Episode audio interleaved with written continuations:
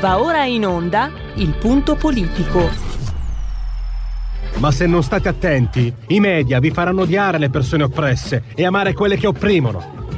Malcolm X. C'è una radio, Radio Padania, che io capita qualche volta di ascoltarla, ed è veramente una paura ascoltarla, una, c'è una rabbia, una, un odio che è totale, e non si può nemmeno pensare a fare spallucce, pensare che questo odio, siccome è irrazionale, occorre in qualche modo dimenticarlo. Occorre in qualche modo farlo rientrare nel dibattito politico. E poi sguatteri del padrone un cazzo. Sguatteri del padrone un beneamato cazzo. Vi invito però ad ascoltare ogni giorno per cinque minuti Radio Padania Libera. Allora, oggi parliamo di una, un provvedimento che è stato votato e che eh, rappresenta un passo avanti. L'assegno unico universale per famiglia. Basta quindi con le distinzioni tra lavoratori dipendenti e autonomi, e questo è un buon passaggio. La prima firmataria è la senatrice Nadia Pizzol, che avremo tra cinque minuti in collegamento. Vi anticipo, è un, un buon è un passo avanti, ma non basta. Lo dice la Lega stessa, lo dice eh, la stessa Nadia Pizzol, e va registrato, e qui penso che alcuni di voi saranno anche solleticati pensando ai vostri interventi telefonici. eh, Nadia Pizzol aveva anche eh, proposto un emendamento che è stato respinto ai noi grazie all'astensione di Fratelli d'Italia. Hanno votato contro questo emendamento cinque Stelle, P D, Italia Viva. Cosa prevedeva questo emendamento? Prevedeva che eh, restringeva la platea dei beneficiari di questa, di questa legge, di, dell'assegno unico universale, insomma. Prevedeva che ne fossero destinatari cittadini italiani, europei, extraeuropei, a patto che fossero autentici rifugiati politici, avessero proprio lo status riconosciuto. E Fratelli d'Italia si è astenuta e ha impedito che questo emendamento passasse. Peccato, peccato. Poi, non è una parolaccia, però diciamo che i doppi sensi eh, di un tempo, di, di una volta, forse erano un po' più, come dire, eleganti. Truccazzi! Oh, Truccazzi! Che Arbore avrebbe stigmatizzato, è una linea di make-up lanciata da Laila, forse si dice Leila, Cosmetics di Baba, Babila, Babila, Babila Spagnolo, ed è eh, assolutamente collegata al dibattito L G B T. Insomma, sono soldi, svanzi che danè, altro che diritti. I diritti delle minoranze possono aspettare, prima vengono quelli del portafoglio. Sai che scoperta, abbiamo scoperto l'acqua calda. E, insomma, questa Babila Spagnolo, imprenditrice, si è inserita nel dibattito lanciato da Fedez e i suoi follower e ha pensato bene appunto di lanciare questa linea Truccazzi, destinata ai no gender, transgender, bigender, trigender. Fatemi essere grossolano, perché credo che sia anche necessario, in mezzo a tanta confusione, andarci ogni tanto esattamente come l'elefante nella cristalleria. Poi, ah, questa ve la dico, per dite la vostra che io penso la mia. Nel villaggio indiano di Gummatapura, esiste, è vero, ho controllato, dovrebbe essere tutto vero, che non si sa mai, per carità, ogni tanto anche Omero dorme. Si tiene la battaglia del letame. Sì, la battaglia della merda. Quella roba lì. Scatologia allo stato puro. Scatos. Scato, è greco, eh? Pensa un po'. Ma chiamiamola merda, che ci capiamo prima. Allora. A. Preferisco non immaginare i premi. B. In compenso non mangiano aglio e cipolla per evitare l'alito cattivo. C. Gummatapura, città di metafore e analogie. D. Stavano studiando Freud a dispense e poi, arrivati alla fase anale, l'edicolante ha trovato la moglie a letto con il campione di tiro a segno del paese. E questo è per la rubrica dite la vostra che io penso la mia. Oggi sapete c'è anche la rubrica Parola di scrittore, parleremo con uh, Enrico Luceri, giallista, ha vinto anche un importante premio Mondadori qualche anno fa, e parleremo del suo ultimo romanzo, eh, La stanza del silenzio, un enigma dal passato per il commissario Montefiori. E tra un'ora sentiremo anche il... Uh, Claudio Borghi Aquilini, che non ha bisogno di eh, ulteriori eh, presentazioni, perché ieri si è svolta eh, R P L, ve l'ha fatta anche sentire una, uno stralcio, ampio stralcio, l'audizione del procur- procuratore aggiunto Vittorio Ranieri Minati in commissione d'inchiesta per la morte di David Rossi, il manager del Monte dei Paschi, che come succede spesso in Italia lo hanno suicidato. E adesso però intorno a questa storia stanno emergendo particolari sempre più scabrosi. Eh, si parla, pensate, a me ha fatto, sapete che sono un cinefilo, ha fatto venire il, in mente il film di Kubrick, Eyes Wide Shut. Si parla di orge con, nelle quali sono coinvolti tanti magistrati, tante figure di primissimo piano, prostitute slave, eh, giovani efebi, cocaina e chi ne ha più ne metta. E... Beh, sentiremo Borghi Aquilini la parte, per quanto riguarda la parte politica.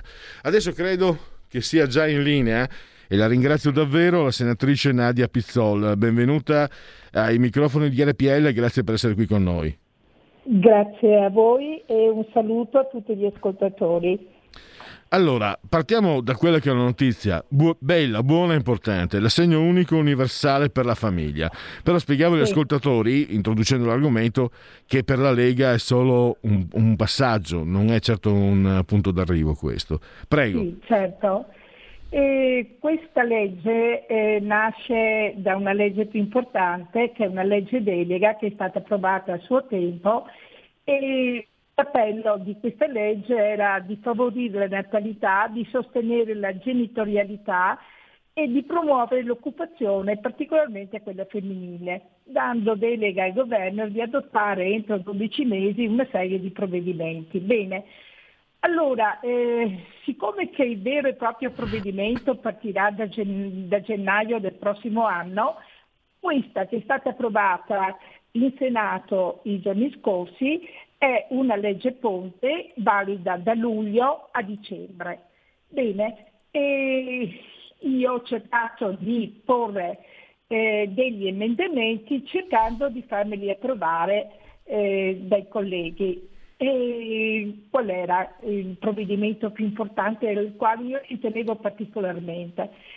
Eh, di eh, evitare che gli italiani dovessero in qualche maniera pagare gli assegni familiari a tutti coloro che sono presenti in Italia o quasi a tutti i, i figli di, anche di stranieri che sono mh, presenti in Italia. Non perché eh, io non ritenga che loro non siano degni, ma il guaio è che le finanze italiane sono talmente povere e tutto quello che stiamo facendo è a deficit, e, e poi perché ci sono delle misure attraverso le quali si stabilisce quanto prendono le famiglie per incentivare la nascita, che se vi spiego è assurda. Per esempio, due ragazzi che si vogliono sposare e hanno intenzione di avere un bambino, che incentivo gli danno? Insieme faranno sui quarantamila euro, cinquantamila euro, dai trenta ai quaranta euro al mese. Come si fa con trenta quaranta euro al mese eh, pensare di mettere in pensiero un bambino e poi di mantenerlo? È troppo poco. E in Germania, in altri paesi, danno sussidi di tutt'altro calibro e non vanno proprio a vedere il reddito, ma in qualche maniera i bambini sono trattati tutti un po' alla stessa maniera.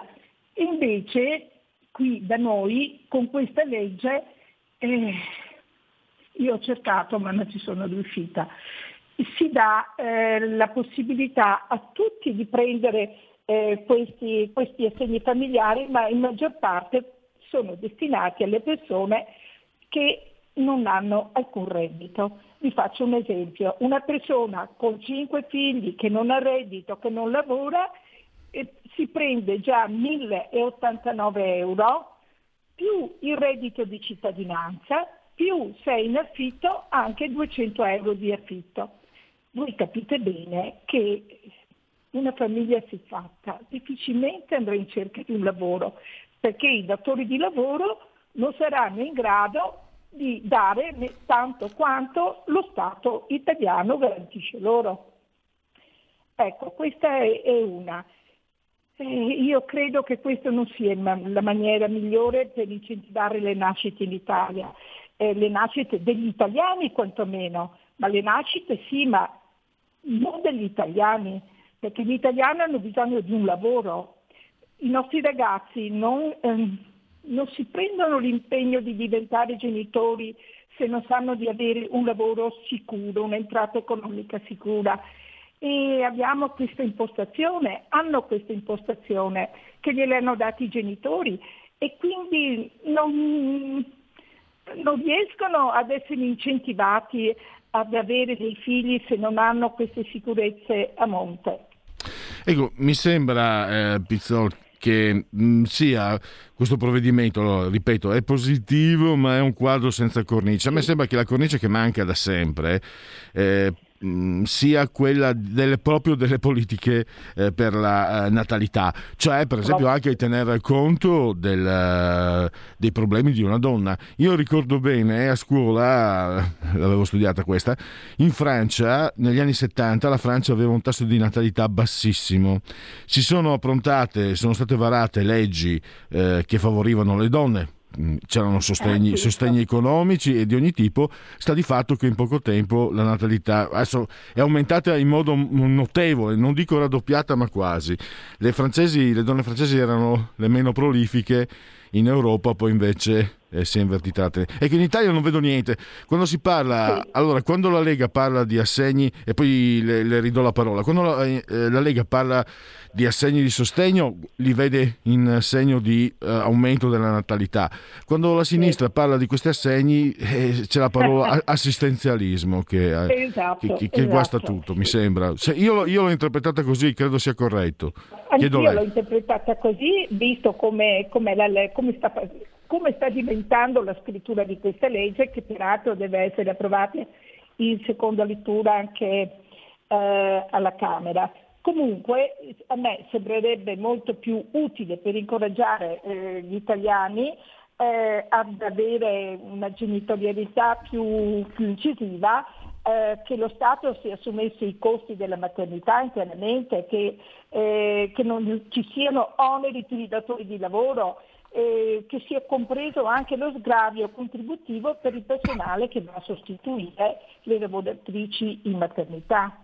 E poi eh, riguardo il discorso che ho fatto prima di elargire a tutta questa platea di persone questi assegni, eh, mh, assegno unico si chiama, universale, ma gli altri paesi europei, se ne guardano bene, la maggior parte di questi paesi europei a elargire a chiunque eh, questi assegni, ma lo danno solo se i genitori di questi bambini sono portatori di protezione internazionale oppure hanno lo status eh, di rifugiato politico, mentre qui da noi eh, no, non si può fare, infatti mi hanno bocciato Il, l'emendamento. Eh, qui c'è, c'è Pizzol una, diciamo, una spina politica, no? Perché allora eh, l'emendamento che lei ha presentato in linea con quello che succede in Europa, come ha spiegato bene lei, è stato pur, non è passato purtroppo anche perché Fratelli d'Italia si è astenuto. Sì, questo non, sì. è,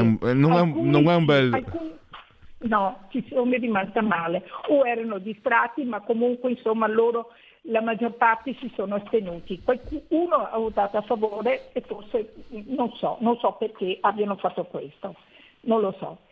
Ci sarebbe servito almeno tutti gli astenuti di Fratelli d'Italia e forse, bisogna essere sinceri, ancora un quattro cinque voti, e quindi è andata così, ecco, è andata così purtroppo.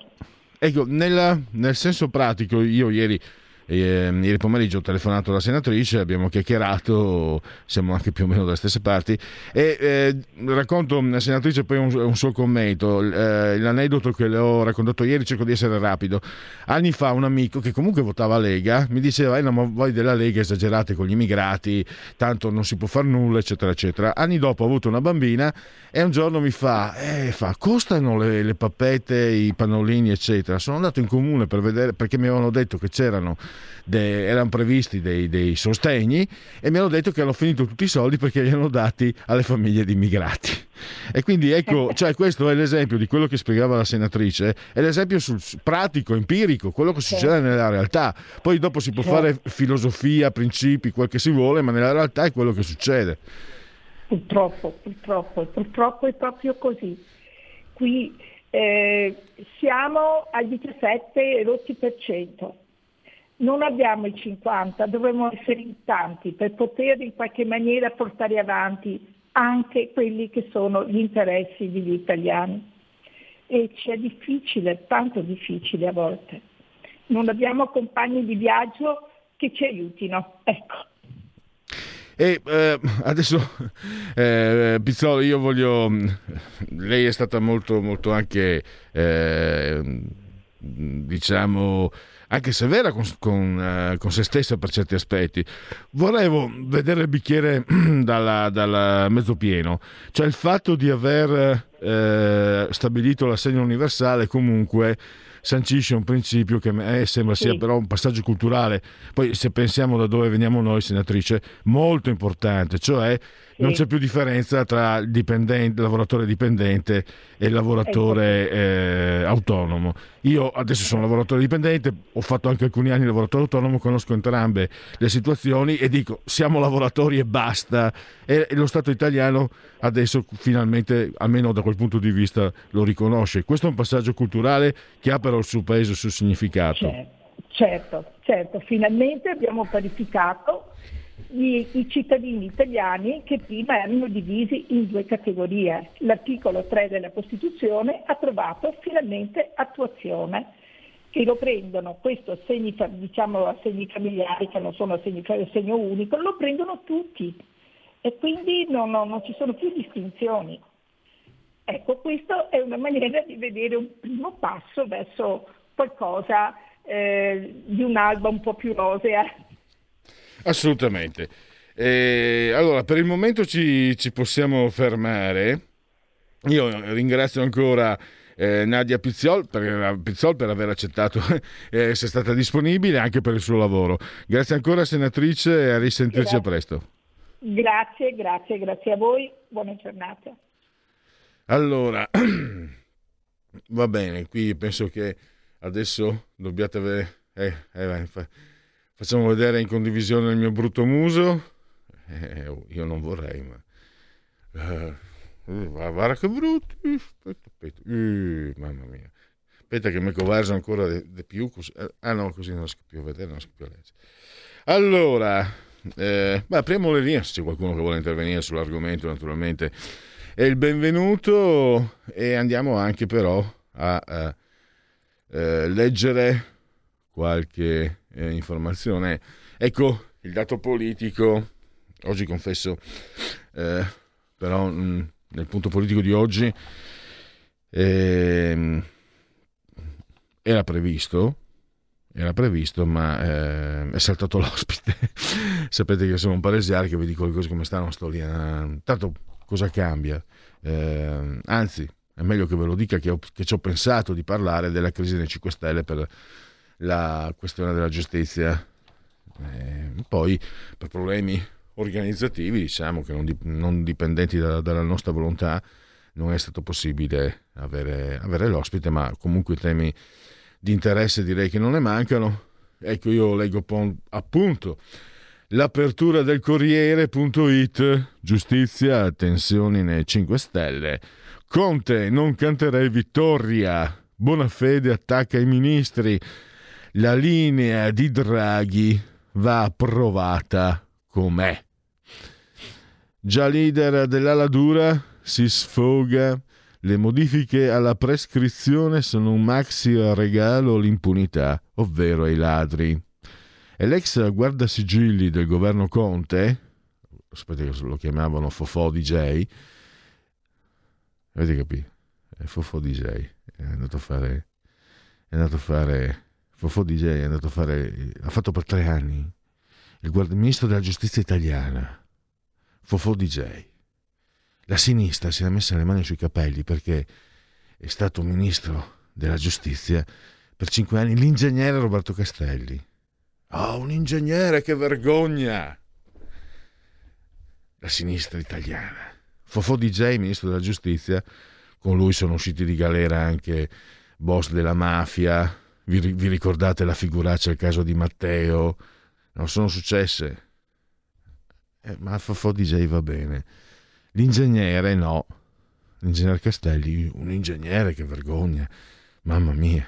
Tra l'altro la prossima settimana mi sembra Castelli compie gli anni e ha preso la laurea, già l'ingegneria mi sembra sia rimasta una facoltà molto pesante, molto dura, e quando ha preso la laurea non era ancora di più, quindi infatti secondo la mia teoria eh, gli ingegneri, quelli che ho conosciuto quando ero più giovane, o erano pazzi o erano dei geni, magari anche entrambe le cose. Honduras, ecco, questo invece non c'è da ridere. Honduras, italiano linciato dalla folla, è stato ucciso perché accusato di aver assassinato il vicino di casa. Giorgio Scanu, residente in Honduras, è stato aggredito da centinaia di persone perché accusato di aver ucciso il vicino di casa per vendicarsi di un furto subito. Su Dagospia ho visto anche delle foto, ma non è il caso. Tre positivi tra i giornalisti e operatori della RAI che seguono la nazionale di calcio degli italiani.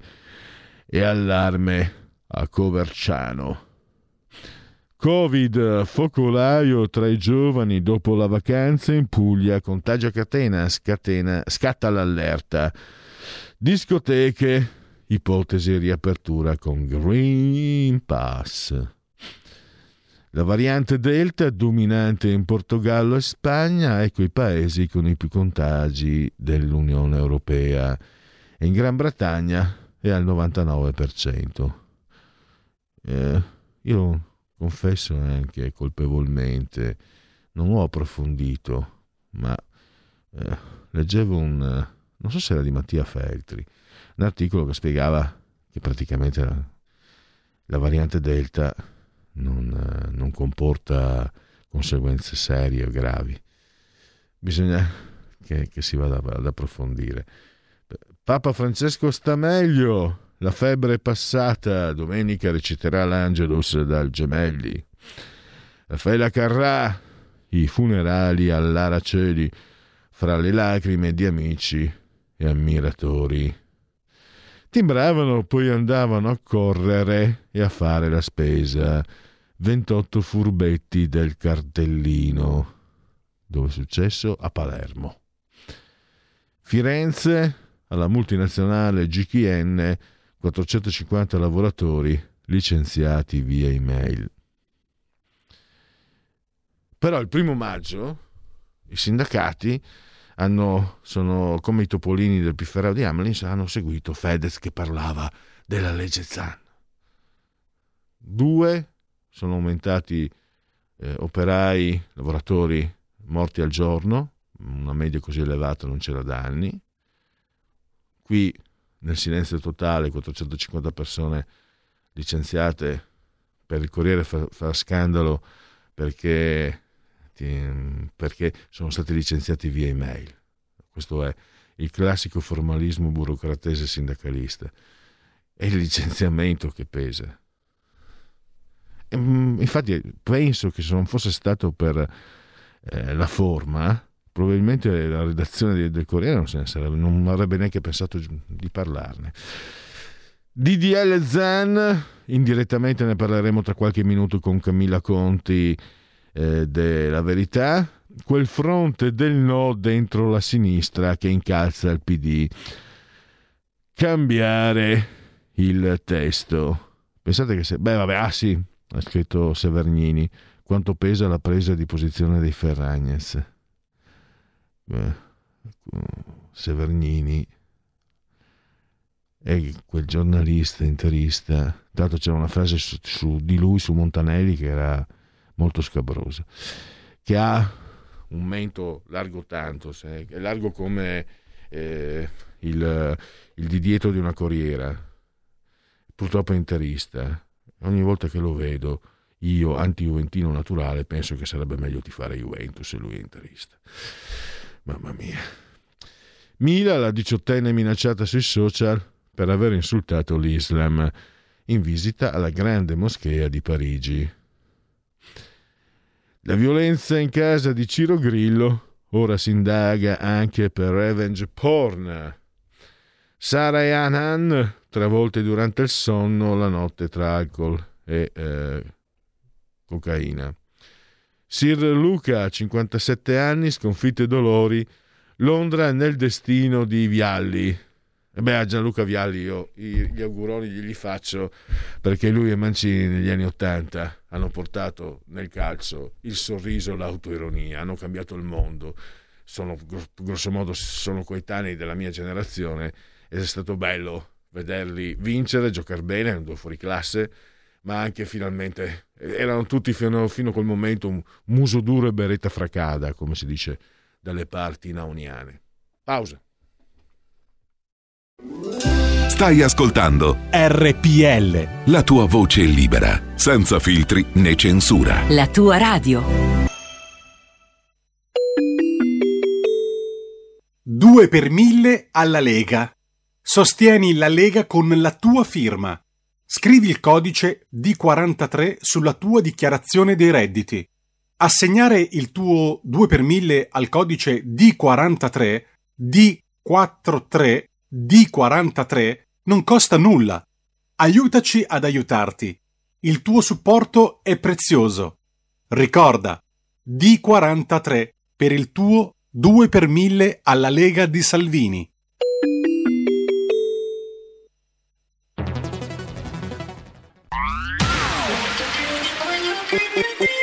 Un suono così non l'hai mai sentito, baby. Da Plus molto più di quello che credevi. Programmi, musica, multimedialità. Da Plus, suono nuovo di alta qualità. Digital Radio, il suono perfetto. Dab Plus. Anche R P L, la tua radio, è in Digital Radio. Porta con te ovunque R P L, la tua radio. Scarica l'applicazione per smartphone o tablet dal tuo store o dal sito radio R P L punto it. Cosa aspetti?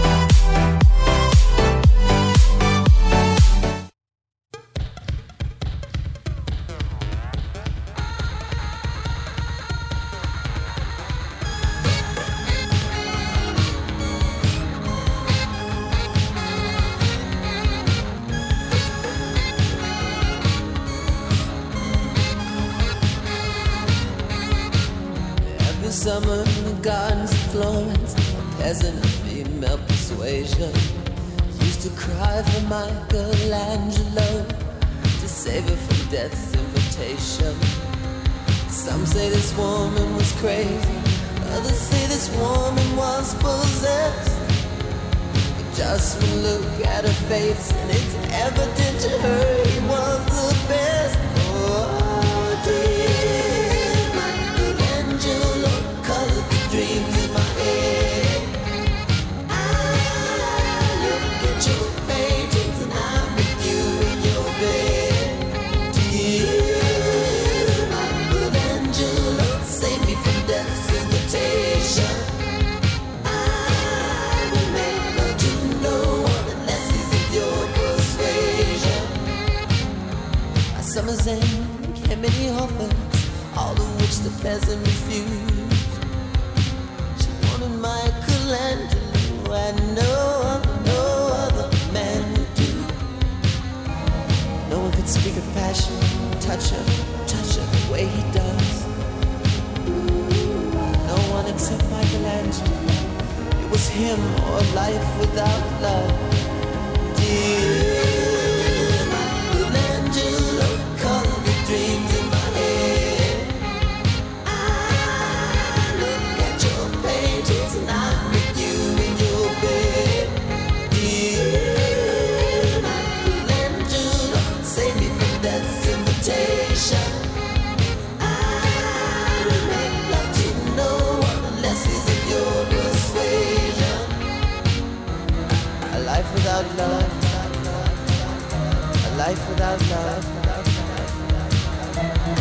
Don't die, don't die, don't die, don't die without love.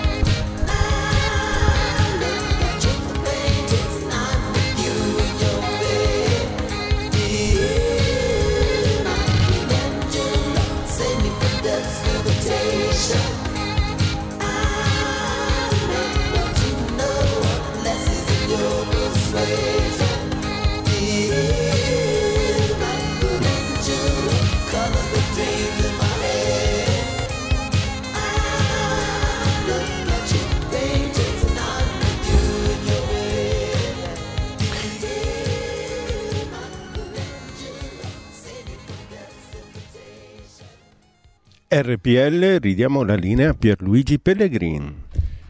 E gli applausi, sentite? Sono per Prince e il tandem delle meraviglie, Stefano e Federico assisi sulla tolda di comando in regia tecnica. Qui a R P L, la vostra voce, la vostra eh, radio. Dunque, fra due minuti parleremo di eh, non è una parolaccia, di truccazzi. Eh, i truccazzi, che magari potrebbe anche non essere una parolaccia, volendo, no? Potrebbe essere una, eh, di, una distorsione della parola trucco. Insomma, si gioca sul doppio senso. D D L Zan, Letta, la Lega vuole affossarlo, non migliorarlo. Sto leggendo da Asca News. Noi siamo pronti a ascoltare e dialogare, ma in Parlamento, perché siamo convinti delle nostre ragioni. La posizione della Lega sconta un problema di credibilità. Ah sì, ha tirato fuori di nuovo la questione di, di Orban, che non mi sembra, francamente, però tecnicamente non credo sia una, una posizione molto sostenibile, parlando di una legge italiana, mentre eh, la Lega ha fatto una scelta politica. Qui siamo con la legge italiana e tu dovresti vedere quello che viene proposto, secondo me, in termini di emendamenti e di cambiamenti. Allora, tra poco credo... Ah, è già in collegamento. Perfetto, mi hanno anticipato grandi tecnici e abbiamo Camilla Conti della Verità in linea. Grazie Camilla e benvenuta ai nostri microfoni. Grazie a voi per l'invito. Allora, partiamo da, da un, cos'è, un sostantivo eh, che, fa, che fa effetto. I truccazzi, cosa sono? Partiamo proprio col botto. I truccazzi sono il, il titolo di una serie di interviste che verranno fatte su Instagram. La prima è stata fatta l'altro giorno, mercoledì pomeriggio, fra una signora eh, che di lavoro fa l'imprenditrice, e poi spiegheremo più là eh, che tipo di imprenditrice, e Tommaso Zorzi, che è l'ex vincitore del Grande Fratello, noto influencer, eccetera, eccetera, ha dichiarato che è dichiarato. All'inizio di una, una serie di interviste fatte su Instagram in cui appunto questa signora che di lavoro fa l'imprenditrice di una società di cosmetici insegna a Zorzi a truccarsi, e poi verranno invitati altri personaggi del mondo di, dei social network, ma anche personaggi noti del mondo televisivo, e per, diciamo il format è quello, cioè lei insegna come truccarsi, come esaltare gli zigomi, come truccarsi gli occhi, e la signora, che si chiama Babila Spagnolo, eh, però ha un link importante, nel senso che mentre andava avanti questa diretta su Instagram l'altro giorno, c'era anche la diretta di Fedez con Civati, con Marco Cappato e con Zan su D D L Zan, diretta, ricordiamolo, in chiave ovviamente anti-Renzi. Ehm, E il link c'è perché la signora ha fatto anche gli smalti eh, genderless eh, di, di Fedez. Capisco che gli argomenti sono molto a un livello elevato oggi pomeriggio, però questa è, è diciamo è la vicenda un po' così para riassunta oggi sulla Verità. Partendo ora, a parte gli scherzi, a parte le battute, vicenda, noi siamo partiti da raccontare questa storia per far capire che poi alla fine dietro al dibattito social sul D D L Zan c'è anche chi si sta facendo un business. Tutto lecito, per l'amor di Dio, bravissima questa signora a cavalcare l'onda, però insomma dietro ai diritti magari ci sono anche gli affari e non solo quelli dei terranei. Ecco, infatti io presentando ehm, questa intervista ho messo nella scaletta ehm, che i diritti del portafoglio vengono prima di quelli delle minoranze tante volte.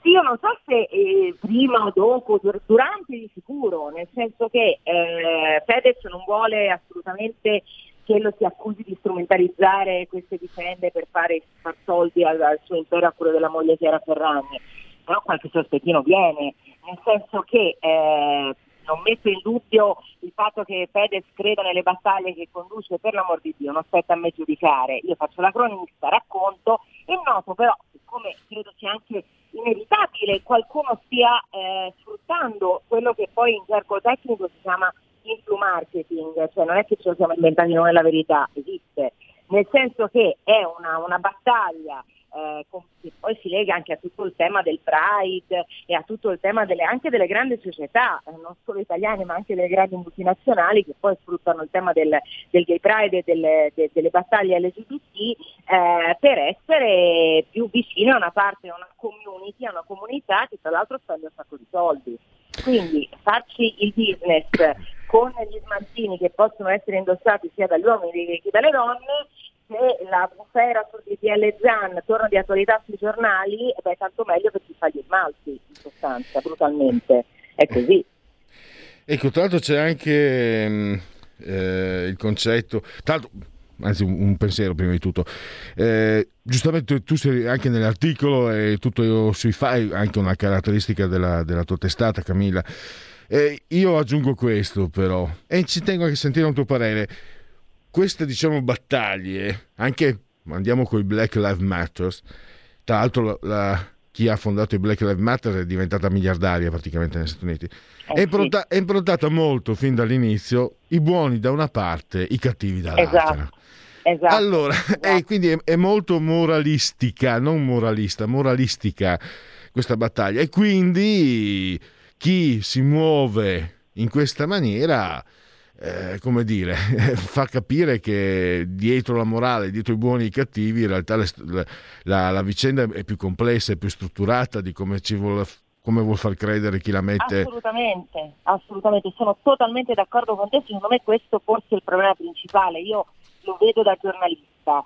Lo stesso capita quando scriviamo di migranti, lo stesso capita, e lo so perché me ne sto occupando molto, come tu sai, negli ultimi tempi, quando si parla di vaccini. Appena uno, eh, una persona, un giornalista, un cronista, un osservatore pone un dubbio o comunque pone una domanda, si pone delle, si interroga su quello che sta succedendo, non per forza in maniera critica, ma anche proprio ponendosi delle domande, e diventa subito Novax, subito antirazzista, quindi che vuole ammazzare i migranti che arrivano, il primo che becca per strada gli spara.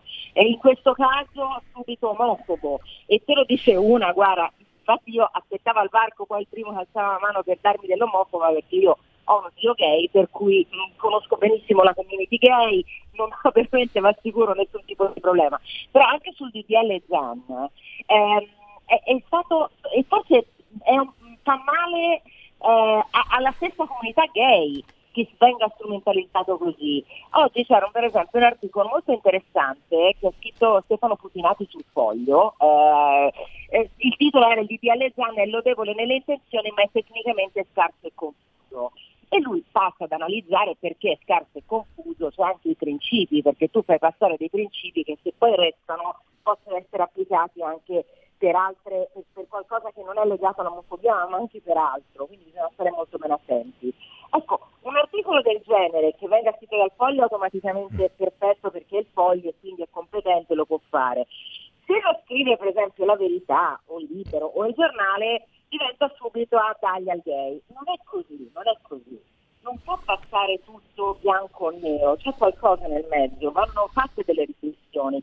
Come per esempio io mi sono seguita, e non ne devo scrivere, l'ho fatto per curiosità giornalistica, alla diretta di Fedez con lo stesso Zan dell'altro giorno, e ti dico la verità, eh, quando ha iniziato a parlare Zan dei bambini, i bambini che da piccoli non capiscono se che si sentono a loro agio con il sesso, e quindi magari i genitori, bisogna insegnare ai genitori a capire i problemi che ci sono.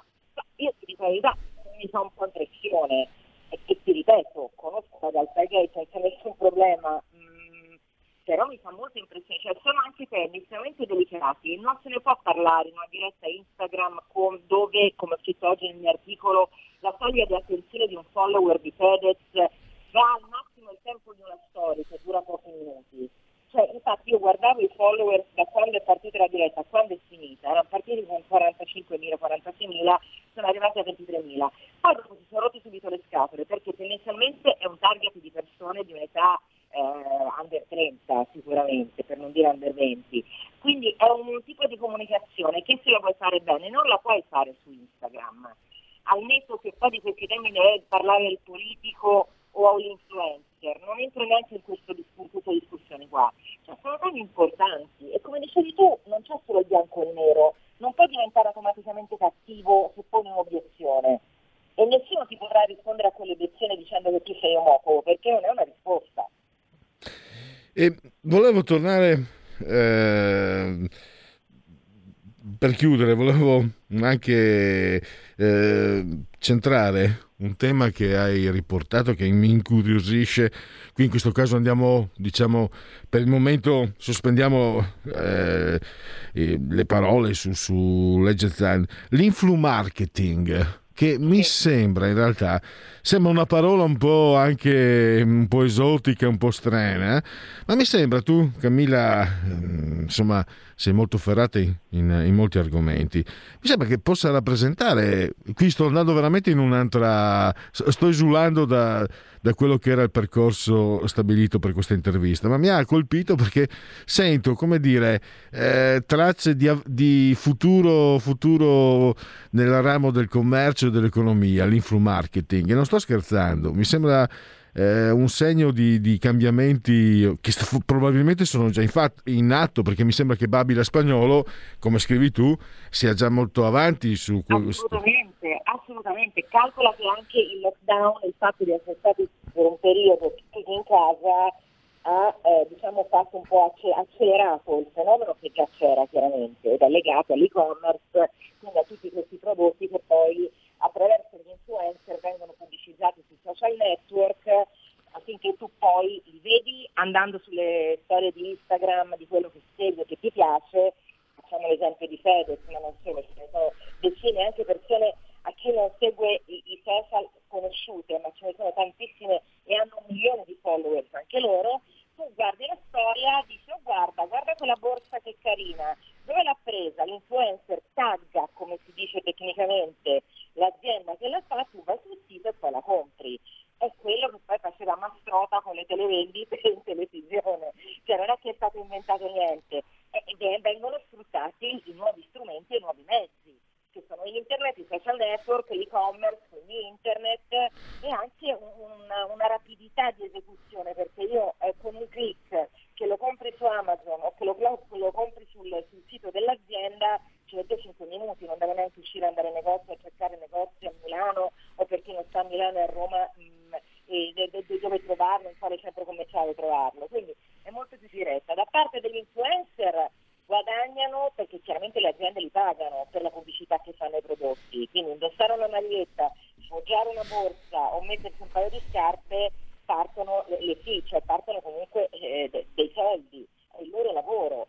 Da parte delle aziende, come sta facendo la, la Babila Spagnolo, è tanto di cappello. Tra l'altro, quando ha iniziato a fare, ha annunciato l'accordo con Fedez sugli smalti che si chiamano NUN, gli è andato in crash il, il sito web, perché lei stessa ha raccontato non era preparata per questa ondata di, di, di gente che gli è arrivata sul sito, e ha dovuto investire su come riorganizzare la struttura del sito internet per farsi trovare pronta, diciamo, agli ordini che arrivavano. Quindi insomma si tratta anche di investirci un sacco di soldi eh. E il ritorno sugli investimenti, come io scrivo nell'articolo di oggi, eh, arriverà non in questo bilancio, magari nel prossimo, eh, è una scommessa, e fa benissimo, ti ripeto, lei a far così, è una tecnica che sta funzionando. Chiaramente devi puntare sui cavalli giusti, cioè non su quello che ha diecimila followers e basta, devi puntare su Fedez, su altri nomi che ora non si sta a fare, però o anche lo stesso Giorgio. Poi però, eh, per l'amor di Dio, quando da qui eh, si passa però a, a andare più vicino al confine delle battaglie civili, allora lì inizio, eh, non lo so, mi viene qualche perplessità in più, ecco, questo sicuramente.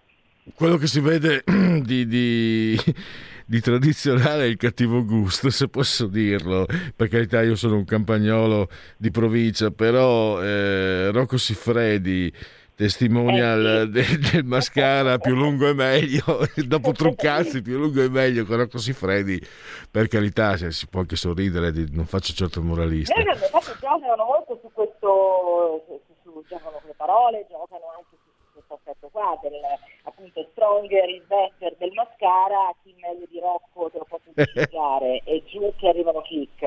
I truccassi, che non è a caso con Zorzi, eh, anche lì è, è giocata.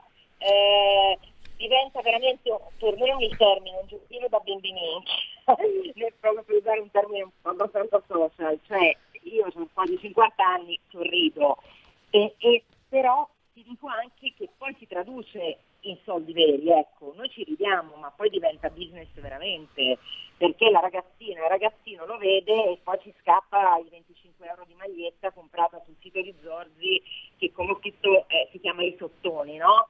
Quelli che stanno sotto nelle relazioni amorose, che perdono sempre, e quello ti compra la maglietta da venticinque euro, che è una maglietta bianca stampata che a Zorzi, non so, costerà dieci euro farla, ma anche meno.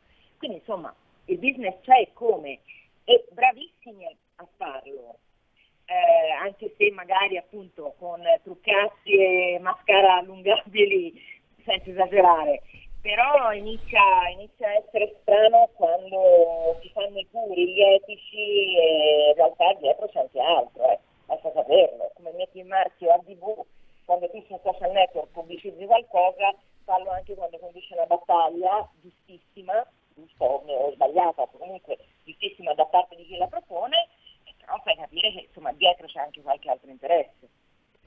Senz'altro. Camilla, allora io ti ringrazio, ringrazio Camilla Conti della Verità, e risentirci a presto naturalmente. Grazie a voi come sempre, buona giornata.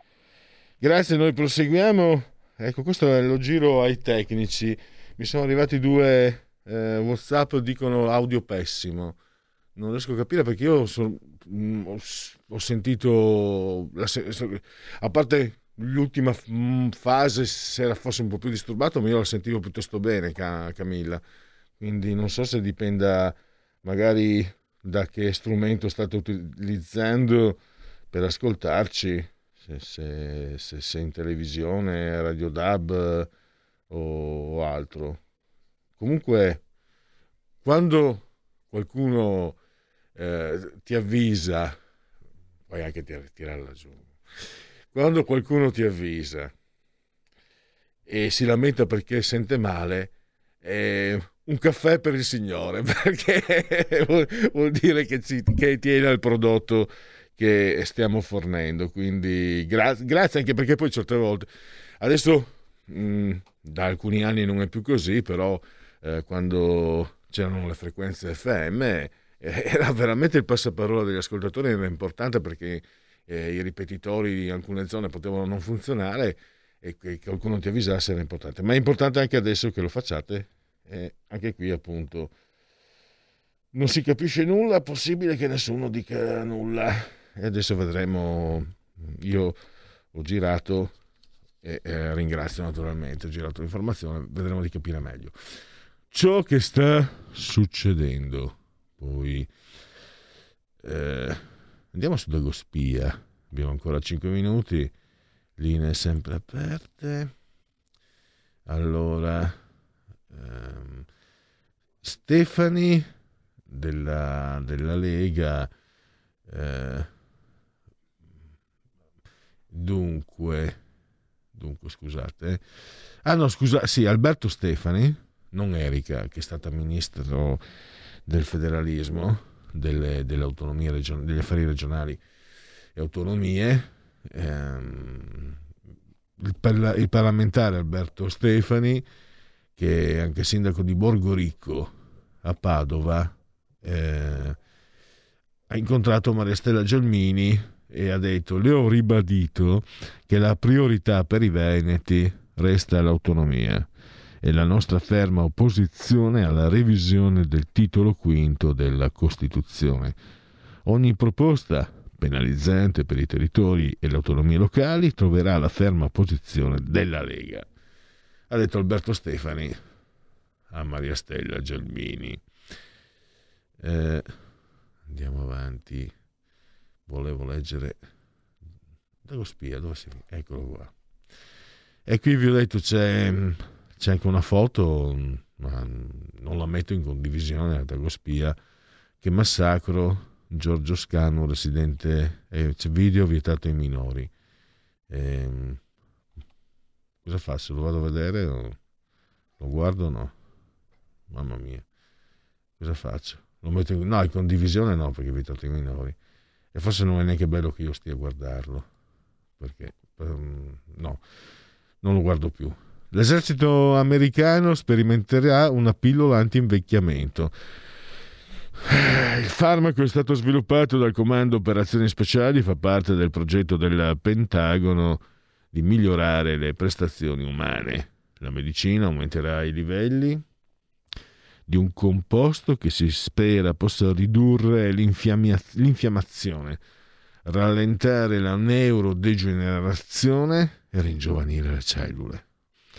E poi, allora, dunque, all, eh, speriamo, io ve l'ho detto, il tennis è sport individuale, fare un tifo nazionalista è veramente ridicolo.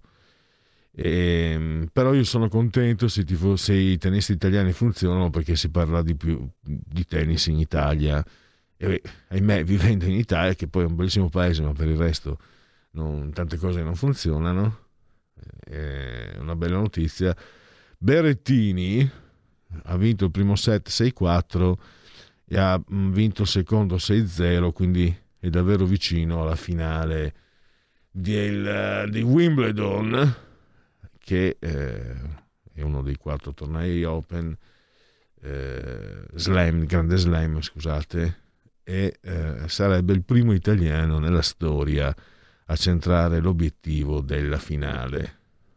Tra l'altro eh, lui ha vinto il torneo due settimane fa, un torneo che si, che si svolge sempre in Inghilterra sull'erba, è considerato un po' un torneo di riscaldamento per Wimbledon, adesso non ricordo quale, e nella storia eh, credo siano stati due eh, che abbiano vinto prima questo torneo e poi hanno vinto, anzi uno solo mi sembra, o comunque pochi, uno è Boris Becker, eh, che secondo i giornali ha incontrato appunto, eh, perché nel tennis c'è proprio la tradizione, no? I campioni delle passate edizioni, anche quando non giocano più, vengono chiamati, hanno i biglietti, proprio danno i biglietti, e ha incontrato Berrettini e gli ha detto: guarda che adesso tocca a te, appunto, vedremo, staremo a vedere.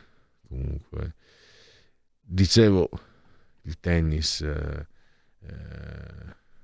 il nazionalismo del tennis, eh, il ragazzo sudtirolese molto forte, eh, Skinner Sinner, Alex Sinner, non ha voluto saperne di andare alle Olimpiadi, eh, per, non, per non saperne leggere né scrivere non ne hanno parlato. Allora, pausa. Da oggi la tua radio è ascoltabile anche con la televisione in digitale. Sul telecomando della televisione digitale o del tuo ricevitore digitale puoi scegliere se vedere la tivù o ascoltare la radio. Risintonizza i canali radio e troverai anche R P L, canale settecentoquaranta. La tua radio.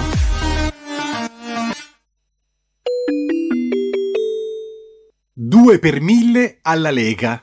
Sostieni la Lega con la tua firma. Scrivi il codice D quarantatré sulla tua dichiarazione dei redditi. Assegnare il tuo due per mille al codice D quarantatré, D quarantatré, D quarantatré non costa nulla. Aiutaci ad aiutarti. Il tuo supporto è prezioso. Ricorda, D quarantatré per il tuo due per mille alla Lega di Salvini.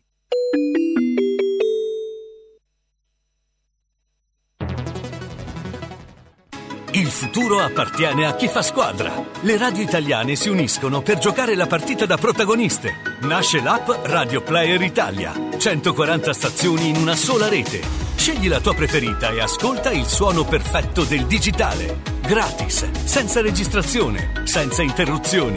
Compatibile con tutti i device. Le notizie, la compagnia, la musica scelta da chi la ama, la conosce e la vive. Scarica Radio Player Italia. Il futuro batte con la radio nel cuore. Anche R P L è disponibile su Radio Player Italia.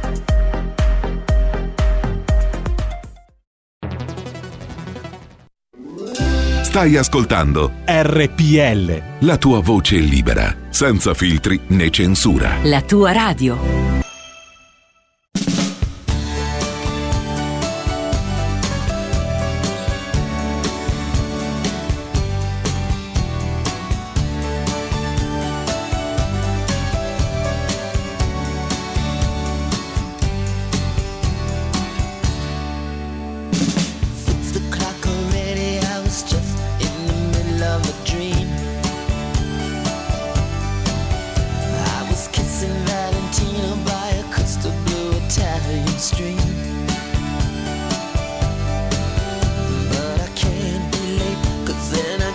Just another manic Monday.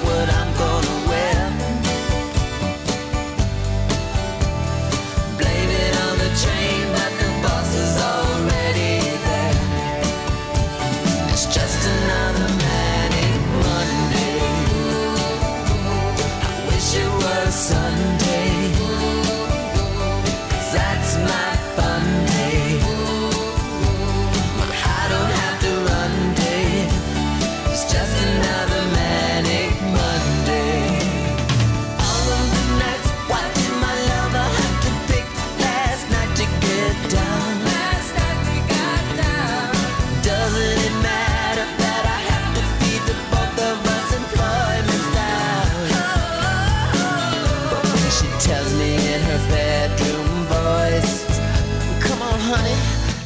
make some noise.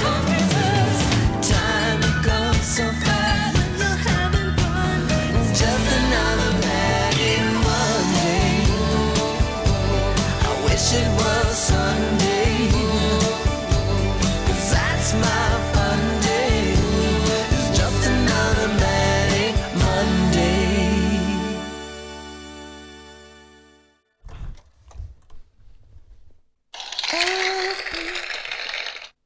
Applausi, applausi per Prince e per tutti coloro che seguono R P L. Allora, ecco qui un altro WhatsApp sugli ascolti riguardo la giornalista che, avendo il viva voce, non si capiva nulla. Poi nel silenzio della cuffia riuscite a capire, in radio non va. Mm, vabbè, c'era arrivata però anche segnalazione che invece si sentiva benissimo, quindi ripeto, magari chiarite il supporto, se D A B, se eh, con l'applicazione o quello che è. Vabbè, grazie comunque per, l'inter- per il vostro interesse. Eh, noi tra cinque minuti avremo Claudio Borghi Aquilini e eh, vediamo un po'. Andiamo anche eh, qui eh, mi ha messo interesse il tennis, dannazione, mi sta distraendo il tennis. Il Corriere sta seguendo, non trasmette le immagini ma aggiorna i risultati. Quattro a tre al terzo set dopo che ha vinto i primi due Berrettini. Va bene che sia così, che non si possa sentir parlare di tennis in uh, futuro. Allora andiamo. Riforma giustizia, critiche da Conte e Bonafede. Non canterei vittoria, dice e l'avvocato di Volturara Appula. Torna un'anomalia. Bonafede, ieri il cinque Stelle è stato drammaticamente uguale alle altre forze politiche. E Di Battista attacca. Riforma giustizia, da prescrizione a regole. Per l'appello le novità. Giustizia eh, Di Battista, prescrizione tornata per la gioia di chi ha denaro e potere. Riforma della giustizia, Cartabia per un processo penale in cui tutti si eh, riconoscano. Allora andiamo. Variante Delta, terza dose vaccino Covid non serve negli Stati Uniti. cinque Stelle, Conte, ci sono se il mio progetto è condiviso. Vediamo. Poi abbiamo ancora, vediamo se ci sono, ecco, andiamo sulla l'A S A, ci, ci segnala che, ecco qua, Conte non canterei vittoria, orrore in Honduras, europei, tre giornalisti positivi, italiani formiche sui consumi, minimo storico delle nascite. Questo si riallaccia con eh, quanto detto con la senatrice Pizzol. Poi eh, il ministro Franco, eh, la crescita sarà meno del cinque per cento ma servono riforme. Il G venti a Venezia, blindata per l'arrivo dei leader. Per nuovi prof e personale amministrativo quattrocento milioni. I S, variante Delta in crescita, è necessario rispettare le misure. Pfizer o Pfizer chiede ok per terza dose E M A e presto mancano i dati. Focolai Covid, Manfredonia, quindi in Puglia, tracciamento in diverse regioni. Grillo, buongiorno, la procura approfondisce su revenge bo- porn.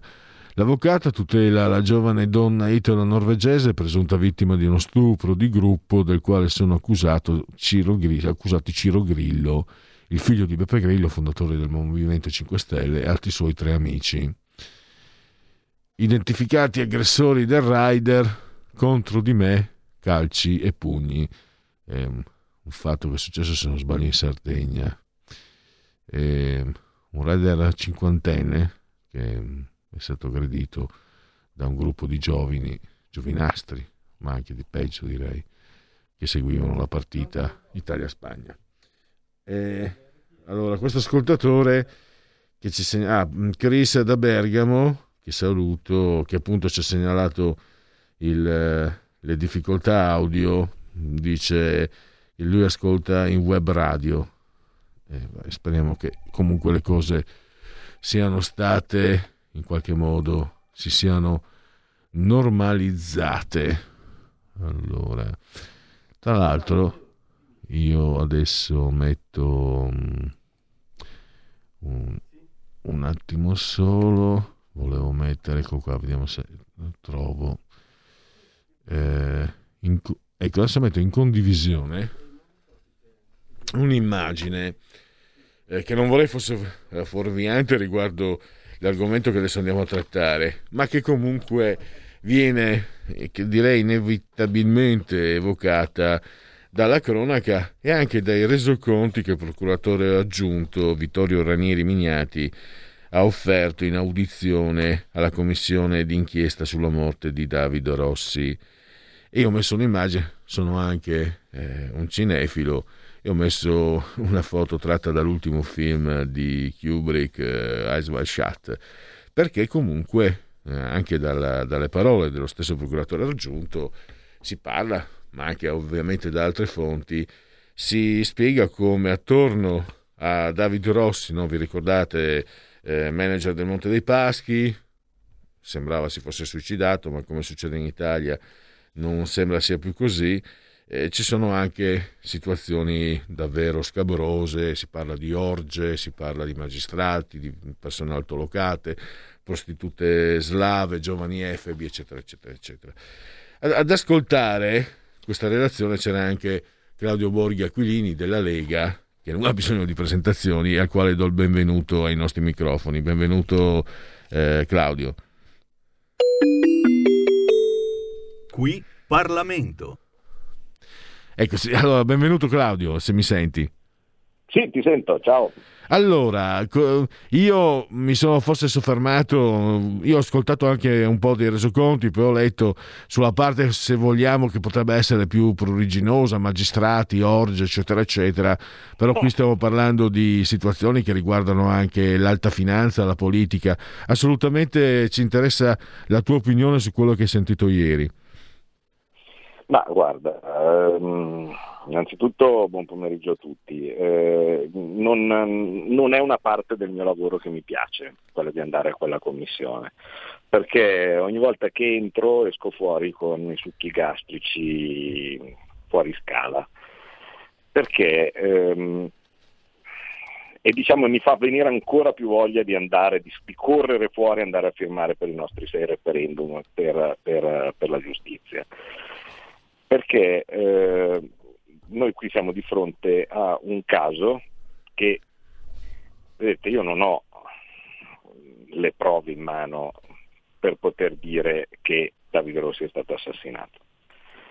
Diciamo che se però c'è una commissione d'inchiesta è perché in molti lo pensano e perché nonostante eh, i magistrati che abbiamo fino adesso sentito in commissione eh, eh, si sbraccino a dire che, che non è così, di indizi che fanno pensare che quantomeno, quantomeno un, uh, un approfondimento processuale ci sarebbe potuto stare, eh, e invece c'è stata una fretta costante di archiviare, tutto archiviato. Ma tutto archiviato velocemente, insomma abbiamo una persona che eh, sapeva cose pericolose, che eh, improvvisamente eh, si butta in modo piuttosto strano dalla, dalla finestra,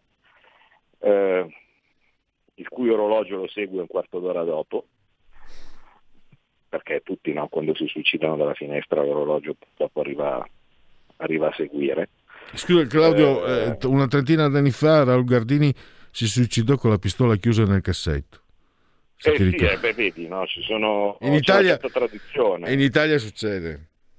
Sì, sì, c'è una certa tradizione in Italia di, di, di, questi, di questi suicidi che neanche Udini, no, riuscirebbe, riuscirebbe a congegnarli. E... Eh, dall'altra parte, però, sai, dato che il sistema garantisce, eh, se un magistrato o dei magistrati eh, non fanno il loro dovere, ecco che c'è un'altra procura che è pronta eh, severamente, diciamo così, ad accertarsi che le cose vengano fatte bene. E allora ci sono, c'è il sistema dei controlli incrociati, forse qualcuno si ricorda, sempre fatto dai tempi di Mani Pulite. Questa è una roba che Eh, diciamo chi ha qualche annetto in più si ricorda sin dai tempi di Mani Pulite, quando eh, per i magistrati di Milano indagava Brescia, no? Vi ricordate forse qualcuno di quei, di quei tempi, eh, e così abbiamo saputo che c'è tutta una mappa di incroci, no? Dove per eh, le cose di un, un tribunale indaga quello di un'altra città. Ecco, nel caso di Siena indaga Genova, quindi a fronte di dubbi che eh, Le, eh, le indagini non fossero state svolte con la necessaria solerzia, perché? Ma ehm, la scusa, diciamo, per riuscire a pensare o, o immaginare che queste indagini non fossero state svolte con la necessaria solerzia veniva appunto eh, da alcune testimonianze che ehm, hanno fatto sapere che esisteva, esistevano delle case nei dintorni delle, de, de, dei resort, nei dintorni di, eh, di, di Siena, dove a quanto pare eh, magistrati e alti dirigenti del Monte Paschi, insieme con altre persone importanti, ex ministri e cose di questo tipo, si ritrovavano per dei, chiamiamoli, festini o eh, orge o cose di questo tipo, insomma delle situazioni, diciamo così, scabrose, cosa che avrebbe comportato una specie di comunanza, ecco, fra, fra, queste, fra queste persone, e quindi ehm, da lì il desiderio di non andare a approfondire troppo le colpe gli uno degli altri. Ora, io sinceramente non vorrei nemmeno soffermarmi troppo sulla questione delle orge e dei festini, perché io mi rendo conto che la gente, quando sente queste cose, subito gli si drizzano le antenne e dice uh sì sì, invece a me interessa tanto, no? Eh, signori, secondo me c'erano tutti gli elementi già in precedenza, ecco, per pensare che le cose non erano state fatte benissimo, eh, o, o, o in generale che forse era insomma non, non era esattamente il caso di liquidare velocemente come, come suicidio, insomma un caso sì, che infatti aveva, da, eh, Claudio, è questo, no, il punto, che magari potrebbe, oddio sai, i magistrati nelle orge non ne parla nessuno, se fossero i politici nelle orge ne parlerebbero tutti, con la differenza che i, i politici noi li possiamo eleggere o, o non votare, i magistrati no. Ma e qui appunto torniamo a bomba, no? il, il tema che ti interessa più di tutto. Qui c'è un morto, e non un morto qualunque, perché era eh, il, a guida, insomma, un pezzo grosso di Monte dei Paschi, e sappiamo il peso del, del Monte dei Paschi. Le orge, i festini, eccetera, sono di contorno, potrebbero anche avere una parte rilevante nelle indagini, ma è quello che conta, no? E, e, hanno, e come dicevi te, hanno cercato di farci credere che fosse un suicidio finora. E certo, noi dobbiamo sempre partire da una questione che quantifichiamo in termini di buco circa in cinquanta miliardi, ok? Così almeno sappiamo di che diamine stiamo parlando, perché eh, si fa presto a dire Monte dei Paschi, ma stiamo parlando di una serie di operazioni, di attività e così via, che hanno portato quella che era, eh, che è la più antica banca del mondo, quindi non una banca qualsiasi, insomma una banca che è un tesoro per l'Italia, insomma un, una cosa che, che preesisteva guerre, pestilenze e così via. Eh, quindi stiamo parlando di circa seicento anni di, di, di, eh, di storia, eh, presa e incenerita eh, in, un, in un'area dove sappiamo benissimo chi comandava. Perché cioè, non, non, non era esattamente Sondrio, ecco, mettiamola così, no? Ma eh, a Siena, in Toscana, eh, l'area era stretta osservanza Partito Democratico, diciamo così, no? Eh, e non solo, con un sistema di potere tale per cui il partito era pervasivo nella banca, perché uno può dire vabbè, sono fallite anche le banche venete, eh, ma, ma le banche venete avevano eh, come dire, mh, c'era una specie di punto d'onore della politica in Veneto di non entrare nelle questioni delle banche, tant'è vero che eh, in tutti i consigli di amministrazione non c'era mezzo leghista nelle banche venete. Viceversa lì era assolutamente normale, cioè erano nominati dalla, dal comune, dalla regione, da quelle cose tipo, e quindi erano tutti nominati dal Partito Democratico, e lo stesso Mussari, eh, che è probabilmente quello con maggiori responsabilità, anche se probabilmente forse solo un esecutore eh, della parte finale del disastro della, della banca, perché capite bene, insomma, si va a prendere un avvocato calabrese, lo si mette lì a, a, a improvvisamente a gestire una banca di questo tipo, no? Mm, insomma, se devo vederlo dall'esterno, ecco, mi sembra più un esecutore che un ideatore, ecco, no? Tipi, eh, del, delle, delle malefatte, ma lo stesso Mussari era uno che versava regolarmente eh, parte dei suoi compensi Al, al Partito Democratico, ecco, insomma, quindi insomma non è che è una roba eh, che stiamo parlando. È previsto, di... scusami Claudio, è previsto che parli anche l'ex presidente Mussari uh, in commissione? Beh, noi lo chiameremo sicuramente.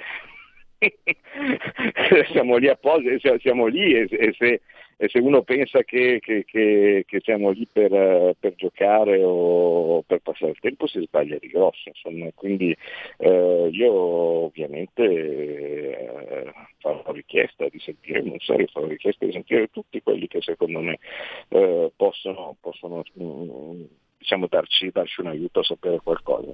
Ma fermiamoci alle due, ai due magistrati che abbiamo sentito fino adesso. Allora, abbiamo sentito fino adesso il procuratore di Siena.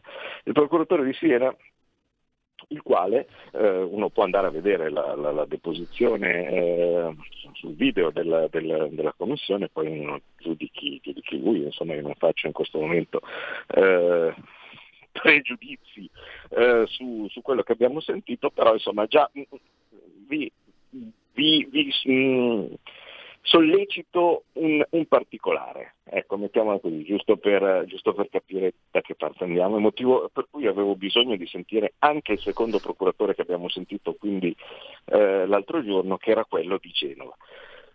Ehm, ripeto, a me dei festini interessa relativamente poco, però eh, i procuratori di Genova, per cercare di vedere se c'erano queste immagini di festini all'interno Eh, dei telefoni, diciamo così, delle persone coinvolte, ehm, prendono i telefoni di, di, di David Rossi, gli fanno una, una perizia eh, e eh, all'interno di questa perizia non trovano immagini di festini, ma trovano, eh, tanto per dire, eh, rispetto ad altre cose, duecento e passa telefonate cancellate improvvisamente, tutte in blocco, diciamo così, no? eh, a seguito della chiamata di un avvocato. Quindi c'è una telefonata di un avvocato, dopo questa telefonata di questo avvocato vengono cancellate dal, dal telefono di, eh, di David Rossi centottanta telefonate che si aggiungono poi a un altro blocco per arrivare a duecentoventinove, se non mi ricordo male. E questa cosa viene annotata. Ehm, Lo chiedo al procuratore di, di, di Genova se si ricorda, perché questa è una cosa che avevo io da, da mie fonti. Eh, lo chiedo se chiedo al procuratore di Genova se, se si ricorda, e lui dice che lui non si ricorda, quindi lui delle varie eh, risultanze investigative che ha fatto, di questa dettaglio, no? Il fatto che ci fosse duecento e passa telefonate cancellate dal, eh, nei giorni diciamo eh, caldi, no? Quelli che, che, che, che precedono il, eh, il disastro, insomma il, il presunto suicidio, no? Di questo tipo non aveva memoria, però dice se c'è è sicuramente stato trasmesso a Siena, no? Quindi questa informazione a Siena è arrivata. Eh, io però l'avevo chiesto settimana prima al procuratore di Siena, il quale non ne aveva notizia. No, io non lo so. È peccato però che nelle carte c'è. Quindi voi capite che in mezzo a eh, un'indagine che noi dovremmo prendere per accurata, approfondita e cose di questo tipo, un dettaglino come duecento e passa telefonate cancellate non viene recepito né in prima istanza né quando il perito glielo fa notare. Ecco, ora, mh, scusate, vorrei che fosse chiara una cosa. Eh, se questa informazione fosse stata presa in tempo, sarebbe stato possibile domandare alla società telefonica l'elenco di queste telefonate, perché capite che cancellarlo su un, su un, su un, su un, su un telefono eh, eh, non comporta che queste informazioni svaniscano, no? Cioè, basterebbe poterlo andare prima che i tabulati vengano distrutti, invece incredibilmente si fa finta evidentemente di non vederlo, no? Oppure non viene visto per, per, per così, per, per un...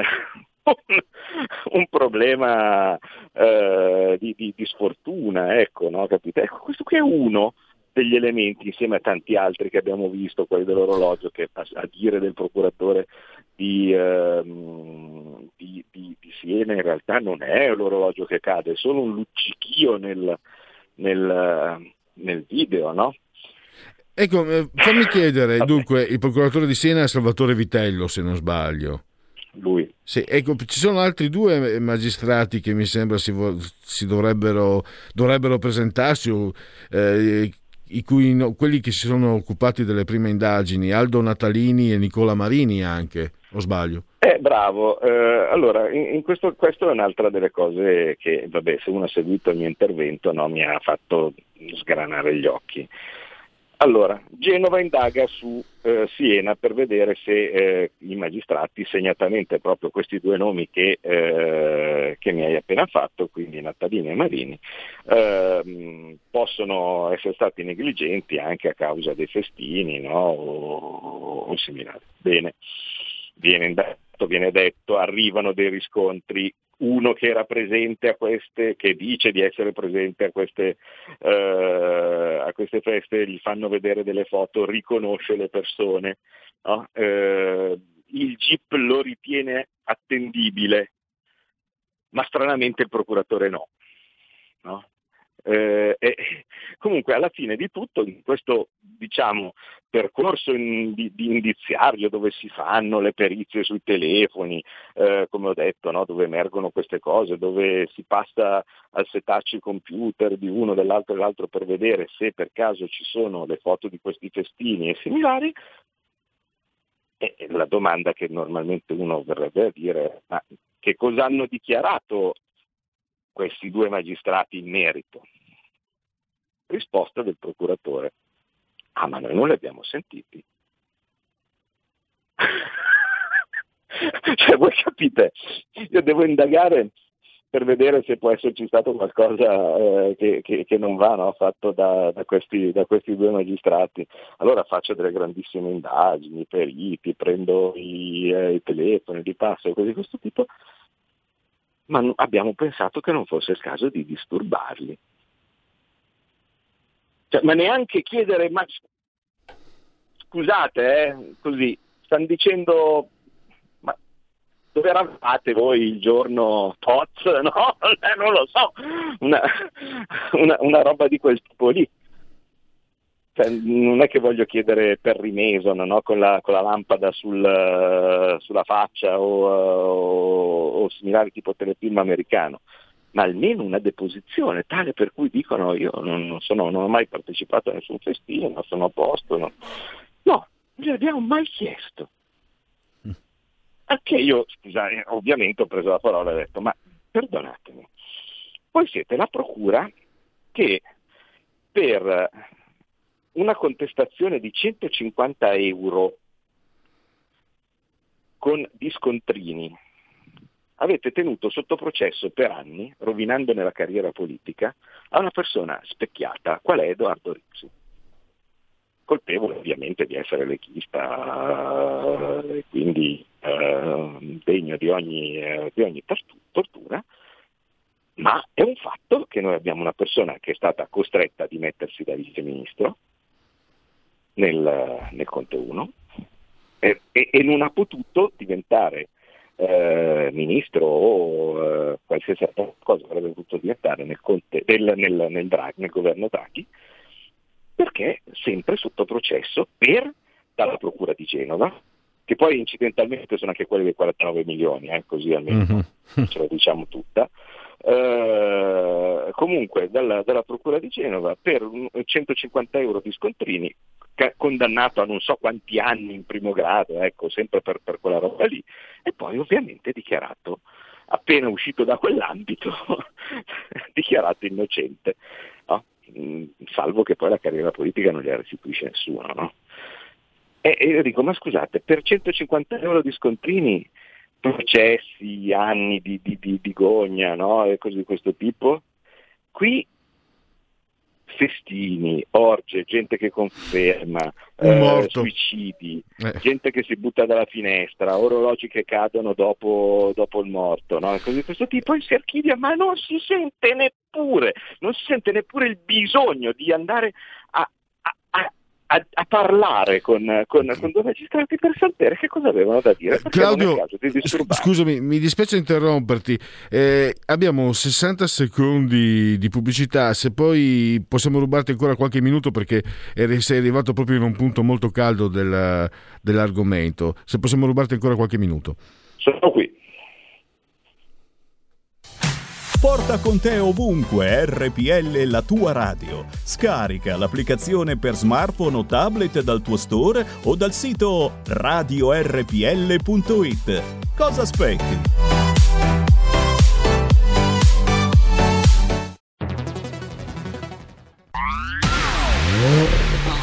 Auto nuova fiammante col suono nuovo, è il D A B Plus che si sente a tuono, la provi e senti subito com'è che va. D A B Plus e la tua radio migliorerà. Digital Radio, il suono perfetto. D A B Plus. Anche R P L, la tua radio, è in Digital Radio. Stai ascoltando R P L, la tua voce libera, senza filtri né censura. La tua radio. Per chi, per chi si fosse messo nell'ascolto solo ora, ehm, ricordo, abbiamo al microfono Claudio Borghi Aquilini, stiamo parlando del caso di David Rossi, il manager eh, di, di Monte dei Paschi, e come stava riepilogando molto molto molto bene Claudio, eh, que- questo caso mi sembra che sia di dimensioni enormi, no? Eh, veramente c'entra tutto, politica, alta finanza, magistratura. Stavi, stavi spiegando com'è possibile che la magistratura per i cento euro di un consigliere regionale si mobiliti, e qui abbiamo morti, abbiamo eh, il Monte dei Paschi, basterebbe il nome. Questo anche è un punto. E poi, prima di darti subito la parola, ci sta seguendo con attenzione anche Giulio, il nostro direttore Giulio Cainarca, e ri, mi ricorda anche come delle, delle, fest, delle orge ne abbia parlato anche l'ex sindaco di S Piccini dei D S, e ne ha parlato alle Iene, e quindi sì, eh, e quindi... assolutamente sì, è stato, è stato, è stato lui, diciamo, il primo a buttarla lì, no?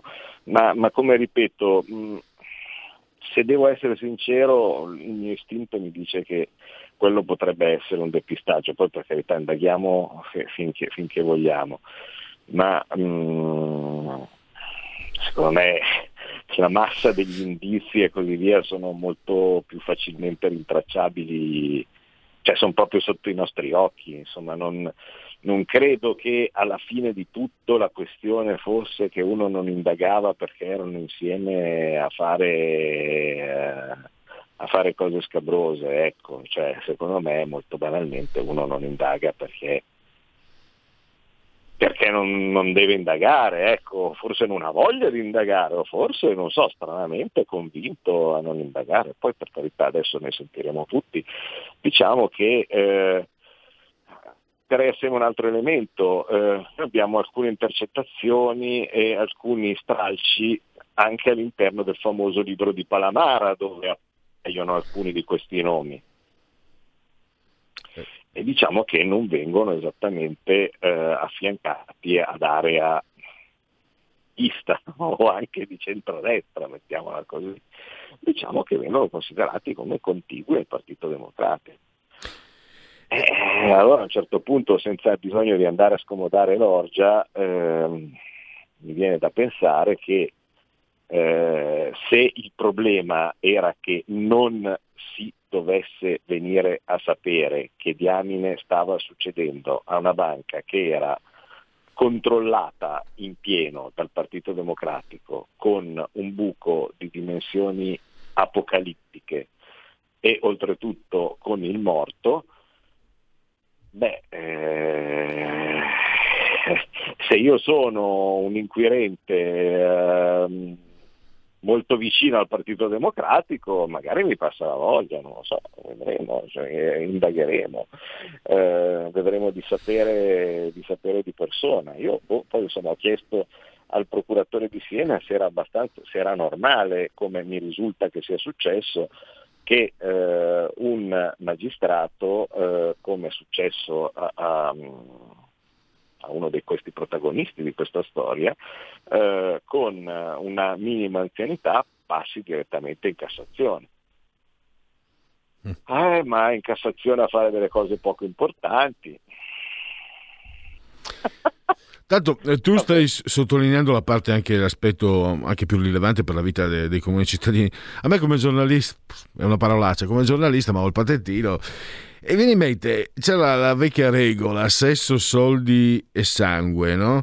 Eh, sono gli argomenti che richiamano l'attenzione del pubblico. In questa storia, purtroppo, lo dico anche col massimo... con la massima serietà, ci sono tutti questi elementi, ma così come eh, diciamo nelle aule dei tribun- nelle, nelle procure non si, non si è fatta molta attenzione, anche i grandi giornaloni. Io sinceramente la, ho, ho cercato di seguire con attenzione anche l'audizione di ieri, eh, io l'avrei veramente data, adesso non dico in prima serata come ai tempi del Un giorno in procura eccetera, però si sta scoperchiando qualcosa di enorme e l'informazione latita. Se no, io vorrei che se non altro quella pagata da noi, quella della Rai, se ne occupasse più da presso, non le Iene del... cioè, per carità, fanno un gran lavoro, complimenti a loro, però la grande informazione ha l'obbligo, perché qui il nulla. Ho controllato, ho controllato oggi eh, su, sui giornali, non viene la questione relativa anche alle, alle, alle duecento telefonate cancellate. Io ho postato dei documenti eh, che mi risulta siano inediti. Mm, non, non, non rivelo le mie fonti, ecco, diciamo, diciamo così. Ma, ma, ma mi risulta che, che quei documenti che eh, descrivono la perizia con le telefonate cancellate eh, siano, siano inediti, no? Io metto assieme un documento inedito, metto assieme le risultanze di quella di quell'audizione eh, di ieri con insomma anche la questione che non sono stati sentiti i magistrati. Un pezzullino insomma su qualche su qualche giornale mi sarebbe mi sarei aspettato di vederlo, no? Invece cioè, ho visto un, un succinto resoconto che non fa cenno alla questione delle telefonate cancellate sulla notizia, che non è esattamente, con tutto rispetto ovviamente, ma non stiamo parlando esattamente di un, di un quotidiano di, di, eh, di, diciamo, fra i primi, ecco, come diffusione nazionale, ma altrimenti nulla. Interessante, anche questo è interessante. Assolutamente. Allora eh, Claudio, io direi mh, per il momento possiamo liberarti dai tuoi impegni, grazie per la tua... ah scusa, saltiamo di parola in frasca, sei R P L e anche emittente di servizio. Eh, un ascoltatore, Sergio, non so però se poi tu sei in commissione, in commissione bilancio, non so se puoi eh, accontentare la sua curiosità, eh, mi dice chiedi, chiedi all'onorevole se se sono in arrivo aiuti per chi gestisce atelier di abiti da sposa e matrimoni. Ecco, R P L anche questo, abbiamo parlato di uno scandalo che potrebbe essere veramente eh, lo scandalo della storia della Repubblica Italiana, ma parliamo anche di questo. Non so però se eh, Claudio Borghi Aquilini ha informazioni. Sì, credo proprio di sì, perché eh, il adesso devono uscire come sempre i regolamenti attuativi, ma eh, c'è stata una, diciamo, una, un'intensa cura eh, per, per il settore dell'intrattenimento, dell'oreca eh, e eh, del wedding eh, da parte del, della nostra deputata Rebecca Frassini, eh, che è riuscita a portare a casa mh, all'interno del decreto sostegni eh, degli aiuti mirati per il settore, quindi è possibile che adesso io non so bene se, no, se beh, magari cosa rientra rientra nel ma, ma credo di sì, insomma, nel settore wedding uh, a pieno, eh, ma, ma penso, proprio, penso proprio di sì, quindi è, è probabile che possano arrivare degli aiuti ulteriori oltre ai sostegni che eh. dovrebbero già essere stati pagati. Ecco, sì, questo lo, lo, l'ho fatto che non c'entrava niente con l'argomento, ma noi ci consideriamo anche radio di servizio, il rapporto con gli ascoltatori, storico ormai, giusto, eccetera. È, è, è, è chiusa da pochi minuti eh, la, la, la sessione della, della Commissione Bilancio. Eh, adesso il testo va in aula dove ovviamente ci sarà la fiducia, no? eh, quindi diciamo che il testo ormai è chiuso, eh, per cui eh, ecco, diciamo curiosità perfetto. Legittima. Ecco Claudio, invece curiosità giornalistica in primo piano, e tu hai appena detto purtroppo, no? Non ne ha parlato nessuno, e allora se puoi darci delle anticipazioni sul calendario, su quello che può succedere, e anche insomma anche gli ascoltatori ti apprezzano moltissimo, no? Sei considerato molto brillante eccetera, anche qualche, qualche iniziativa per, per far emergere quello che sta venendo fuori da questa indagine, fare in modo che non possa girarsi la grande informazione dall'altra parte. Sì, sto chiedendo niente, se, no, se hai qualche idea. Guarda, settima... no certo, ho, ho assolutamente qualche idea. Settimana prossima ci sarà in audizione eh, uno dei giornalisti che hanno contribuito, diciamo così, a tenere viva la, la, la questione, eh, e altri saranno, saranno sentiti. Eh, settimana prossima viene sentito Davide Vecchi, che è uno, è uno dei, dei, dei giornalisti appunto che, che, che, più, ha, che più ha indagato. Eh, io sinceramente non sono un gran fan delle audizioni dei giornalisti, eh, perché eh, mi pare evidente che un giornalista tutto quello che aveva da dire l'ha detto, ecco. Mettiamola così, no? Quindi mi interessa molto di più sentire dai procuratori oppure da, da chi fino adesso non, non, non, non, è, ancora, non, è, ancora, non è ancora stato sentito. Eh, L'osservazione logica. Col fatto che in una maniera o nell'altra, tranne poche parti che sono secretate perché magari riguardanti eh, indagini ancora in corso o similari, le cose sono pubbliche, vedremo di fare un bel video, insomma, in modo tale che così eh, con le parti salienti, così qualcuno forse una volta messe. Eh, perché uno dice ah vabbè sono cinque ore di audizione, non c'ho mai voglia di, di farlo, beh faremo una sintesi, insomma, così magari qualcuno anche, anche se svogliato eh, capisce di che si parla. E, R P L anche ieri il direttore ha mandato una, uno stralcio dell'intervento del, del procuratore di Genova, del sostituto procuratore di Genova. Allora Claudio Borghi Aquilini, io ti ringrazio davvero, sei stato a disposizione dei nostri ascoltatori e nostra, e grazie davvero e risentirci a presto. Grazie a te, ciao, arrivederci. E proseguiamo quindi, eh, abbiamo una telefonata, no, cosa abbiamo? Qui Parlamento. No, Federico, so io che mi scuso, io mi sbaglio sempre, no? Sono un testone, eh, eh, mi dimentico sempre la sigla di chiusura, non ho, non ho ancora questa, e se ho appena cominciato a fare radio, eh, domani mattina ho cominciato, quindi eh, no scusami, perché poi aspettate allora, ai ai ai pesta, vediamo cosa dice. Scusa. Dai massimi sistemi, dalle, dall'alto livello al basso livello, quindi abbiamo parlato di uno scandalo, di una situazione, scandalo, una parola che rischia di inflazionare eh, l'importanza dell'argomento. Abbiamo parlato di, di un'inchiesta che può, può eh, celare davvero eh, situazioni di grande importanza per l'economia e la politica italiana. Eh, è vero una cosa, ho una certa età, da sindona, eccetera. In Italia è difficile, è difficile, eh, è difficile far partorire la verità quando la verità riguarda, diciamo, chi sta in cima o, se preferite, chi sta dietro e tira le fila. Non mi illudo, non mi, mi incuriosisce molto come cittadino, ancora di più lo deve come, come persona comunque che fa sto mestiere, eh, però sappiatelo, onestamente io non mi illudo, sbaglio, non è un atteggiamento giusto, però eh, mi fa piacere che R P L vi, vi racconti, no, vi racconti, vi, faccia, vi metta a conoscenza di questo di cui non vi parla nessuno. Ecco, se non altro quello.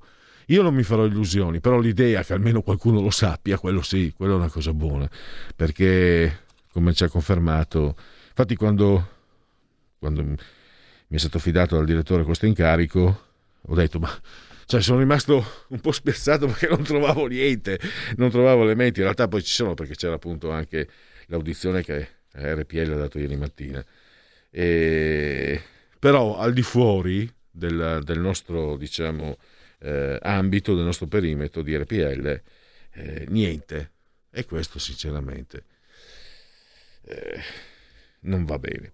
Allora basta, sto diventando vecchio barboso e moralista. Devo ricordarvi che questa è R P L Radio, la vostra voce, chi si abbona a R P L campa oltre cent'anni. Meditate, gente, meditate. Ci troviamo qui insieme a Stefano e Federico, loro sono saldamente assisi sulla tolda di comando in regia tecnica. Questi sono i tradizionali convenevoli formulaici, tutti e tre siamo sospesi a centoventitré metri sopra il livello del mare. Le temperature dicono, e questo è un po' strano, ventinove gradi centigradi dovrebbe essere la temperatura sopra lo zero interna, e ventinove anche quella esterna, non capisco più nulla, più nulla. quarantatré per quarantatré per cento l'umidità, la pressione è pari a mille sedici eh, millibar, il tutto nel vigesimo primo o undicesimo giorno di Messidoro, mese del calendario repubblicano. centosettantacinque giorni ci separano dalla fine secondo i gregoriani, per tutti è un venerdì, Vinars, nove di luglio, anno domini duemilaventuno, duemilaventuno se lo preferite. Un abbraccio forte forte forte forte forte forte forte alla signora Camilla, Clotilde, Carmela, Angela, a tutte. Camilla non c'entrava ma va bene anche lei. Loro ci ascoltano dal televisore, il canale è il settecentoquaranta, questo è l'ordine numerico, poi leggete come volete, settecentoquaranta settecentoquaranta, l'importante è seguire quella sequenza. Un saluto a chi ci segue colato dall'agito solo digitale della Radio D A B, chi ci segue grazie all'applicazione Android, dalla, dal tablet, dall'iPhone, dallo smartphone, dalla smart television, dalla Fire T V, da Alexa, accendi R P L Radio. E ci seguite anche naturalmente copiosi e numerosi su YouTube, dal portale di, R, di scusate, il giornale La Verità, e da internet. Se ho dimenticato qualcosa, pazienza, per una volta pazienza. Allora andiamo avanti, abbiamo un po' di rubriche e io direi di partire, facciamo il consegui la Lega intanto, eh, non è l'ordine prestabilito, quindi chiedo scusa ai tecnici ma improvviso, eh, ecco qua, partiamo con, se, se è pronta la sigla direi segui la Lega. Segui la Lega è una trasmissione realizzata in convenzione con La Lega per Salvini Premier. Allora, restiamo un po' anche sulle tracce di quello che ci ha suggerito Claudio Borghi Aquilini, il referendum. Ha detto quando, quando seguo i lavori di questa commissione non vedo l'ora di andare a firmare per il referendum. E il referendum per la riforma della giustizia, e per esempio il Fatto Quotidiano di queste cose non ne parla mai. No, di, di David Rossi e tutto quello che eh, viene fatto all'interno delle procure, chissà come mai. E sì, sì che sono, e sì, eppure loro sono molto informati, Marco Travaglio e compagni, su quello che succede nelle procure, chissà come mai hanno tante informazioni sulle procure. Elezioni del C S M, responsabilità diretta dei magistrati, equa valutazione dei magistrati, separazione delle carriere dei medesimi, limiti agli abusi della custodia cautelare e infine abolizione decreto Severino. È il sesto quesito, sto parlando sempre da Lega Online, scritto legaonline punto it. D come Domodossola, quattro il voto in matematica, tre il numero perfetto, il codice della Lega da usare per il due per mille. E poi abbiamo la possibilità anche di iscriversi alla Lega, tesserarsi dal sito dieci euro pagabili tramite PayPal senza essere iscritti a PayPal, il codice fiscale, i dati, e poi vi verrà recapitata per via postale alla vostra magione la tessera Lega Salvini Premier. E adesso andiamo a vedere gli appuntamenti con gli esponenti politici della Lega. Ecco una figura sui giornali eh, molto spesso, sono stati anche responsabili economici entrambi della Lega, molto accostati insieme, Alberto Bagnai e, come abbiamo sentito prima, Claudio Borghi Aquilini, che sono anche un po' due relativ- relativamente new, sono due new entry, anche se ormai da alcuni anni nella Lega di Salvini. Eh, Alberto Bagnai lo potrete ah, senti che respiro ah, sembra oh, sembra un film con Vincent Price, l'abominevole dottor Fabs, l'avete visto? C'è quello che viene divorato dai topi nell'aereo, impressionante. Diciassette e quindici Alberto Bagnai, Sky T G ventiquattro, la rubrica non può che essere economia. Tanto professor Bagnai, che è anche un abile, ottimo clavicembalista. Matteo Salvini domani pomeriggio lo potrete auscultare a Radio Radicale alle diciotto e trenta.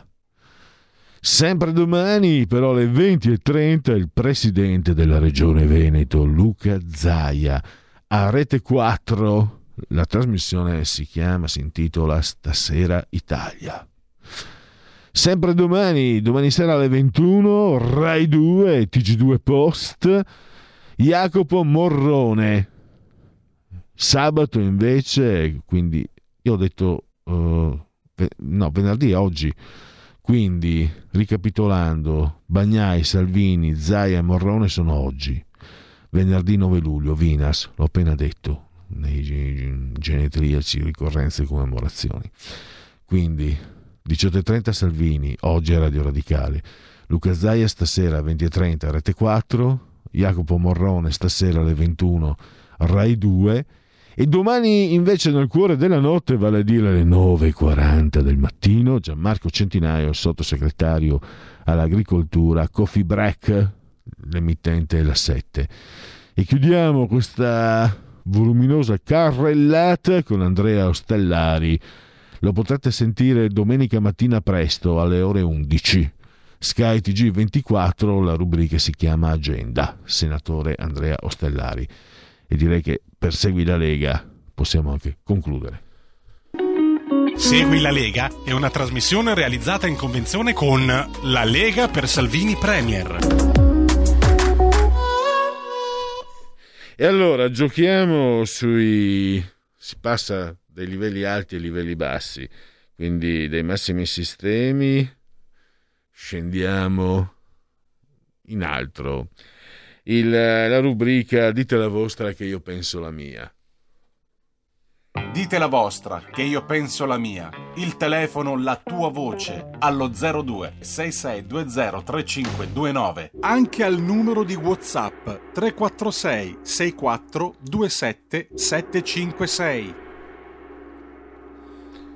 Allora, in condivisione potrete vedere persone che lottano in, quello, in quella sostanza marrone comunemente chiamata merda. Se preferite eh, possiamo parlare di letame, guano, eh, l'argomento è scatologico ma la materia è sempre la stessa. Ogni anno nel villaggio indiano di Gummatapura si tiene la battaglia del letame. Ah, preferisco non immaginare i premi. B, in compenso non mangiano aglio e cipolla per evitare l'alito cattivo. Come suggeriva sempre Silvio Berlusconi, non bisogna mangiare aglio e cipolla perché poi quando si parla con la gente si ha l'alito cattivo e si dà una cattiva impressione. Un altro suggerimento prezioso che dava Silvio Berlusconi: se andate, siete al ristorante o siete un, insomma un convegno, quello che è, è andato in un bagno e lo trovate molto sporco, pulitelo, perché altrimenti quello che viene dopo di voi pensa che siate stati voi a sporcarlo.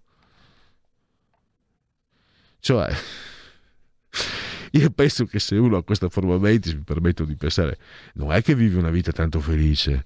Se, se hai questi, questi problemi, non vi, anche se poi sei miliardario, successo da tutte le parti, sei super, quello che vuoi, ma insomma, unfeice, diceva un comico una volta. Poi abbiamo eh, C. Gummatapura, città di metafore e analogie. D. Stavano studiando Freud a dispense, poi, arrivati alla fase anale, l'edicolante ha trovato la moglie a letto con il campione di tiro a segno del paese. E l'ultimo, l'ultima proposta. Mentre deribate cotali lordure, i poveri migranti soffrono nelle barche O N G. Non vorrete che Beppe Caccia vada a fare il cameriere? Lo cameriere. Allora, se volete intervenire lo sapete. Eh, se non volete intervenire non intervenite. Noi intanto andiamo a... volevo darvi oggi no, non ci sono non ci sono eh... non ci sono sondaggi, ah no, non ci sono, però c'è un dato Istat. Produzione industriale a maggio duemilaventuno, si stima che l'indice destagionalizzato della produzione industriale diminuisca dell'uno virgola cinque per cento rispetto ad aprile. Nella media del periodo marzo-maggio il livello della produzione cresce dell'uno virgola due per cento rispetto ai tre mesi precedenti. L'indice destagionalizzato mensile mostra diminuzioni congiunturali in tutti i comparti. Variazioni negative caratterizzano infatti l'energia, meno cinque virgola due per cento, i beni strumentali meno uno virgola otto per cento e nella stessa misura i beni di consumo e i beni intermedi meno zero virgola otto per cento.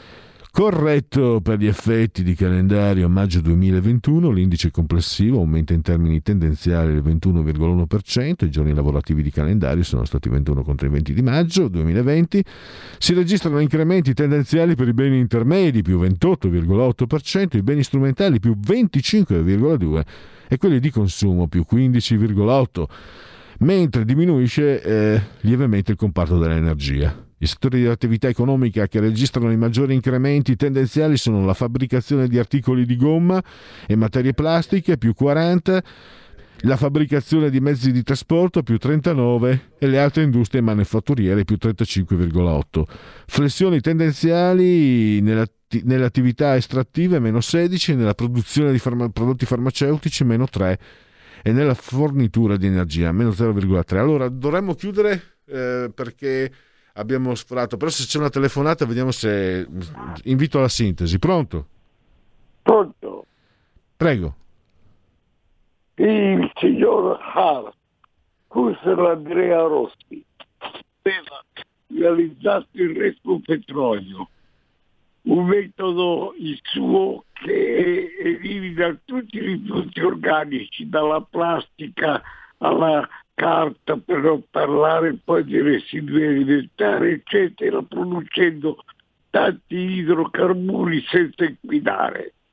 Basterebbero le ecoballe della Campania per dare a tutta Italia gli idrocarburi necessari per tre anni almeno. Va bene, la ringrazio, devo chiudere perché abbiamo sforato i tempi. Grazie anche per il suo intervento. Avete ascoltato Il Punto Politico.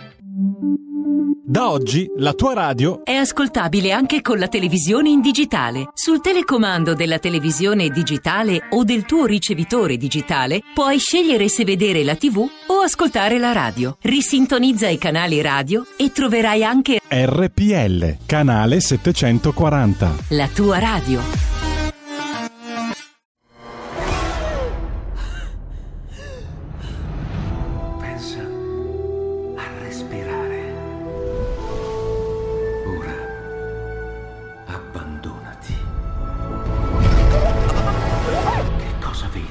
Luce, oscurità, l'equilibrio. È tanto più grande. svegli. Hai sentito? Conosco una sola verità.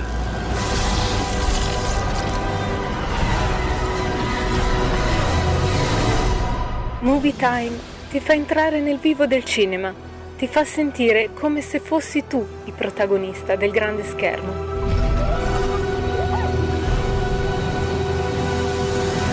Ogni sabato dalle ore sedici. Porta con te ovunque R P L, la tua radio. Scarica l'applicazione per smartphone o tablet dal tuo store o dal sito radio r p l punto i t. Cosa aspetti?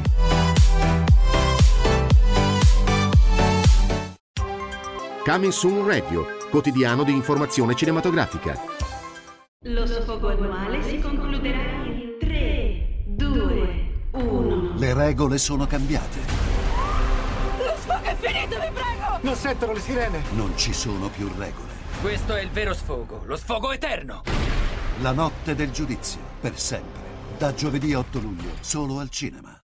Black Widow. Prima di diventare un Avenger avevo una famiglia. A luglio. Come mai sei tornata? Abbiamo dei conti in sospeso. L'attesa. Combatteremo con te. È finita. Metti la cintura. Uh! Avresti dovuto portare gli Avengers. Black Widow. Ho vissuto molte vite, ma non voglio più fuggire dal passato. Dal sette luglio al cinema.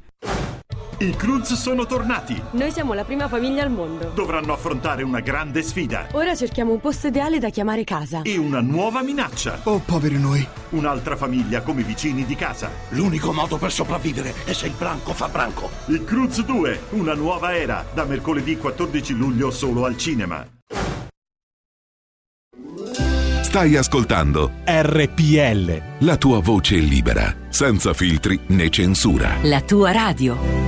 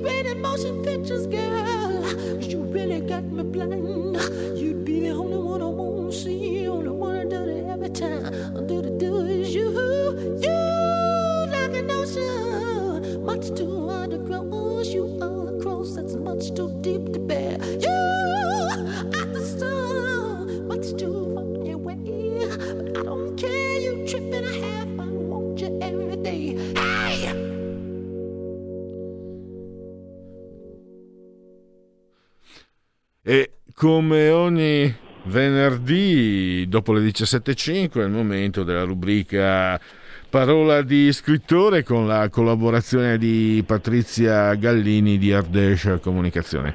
E oggi abbiamo Enrico Luceri in collegamento, che saluto, gli do il benvenuto e grazie per la sua disponibilità. Luceri. Buon pomeriggio a tutti voi e grazie per avermi invitato e naturalmente eh, un felice e sereno pomeriggio a tutte le ascoltatrici e gli ascoltatori che in questo momento sono collegati con noi. Allora, Enrico Luceri è, è di professione giallista, ha vinto anche un importante premio Mondadori qualche anno fa. Partiamo dal suo ultimo romanzo, Luceri, La stanza del silenzio, un enigma dal passato per il commissario Montefiori.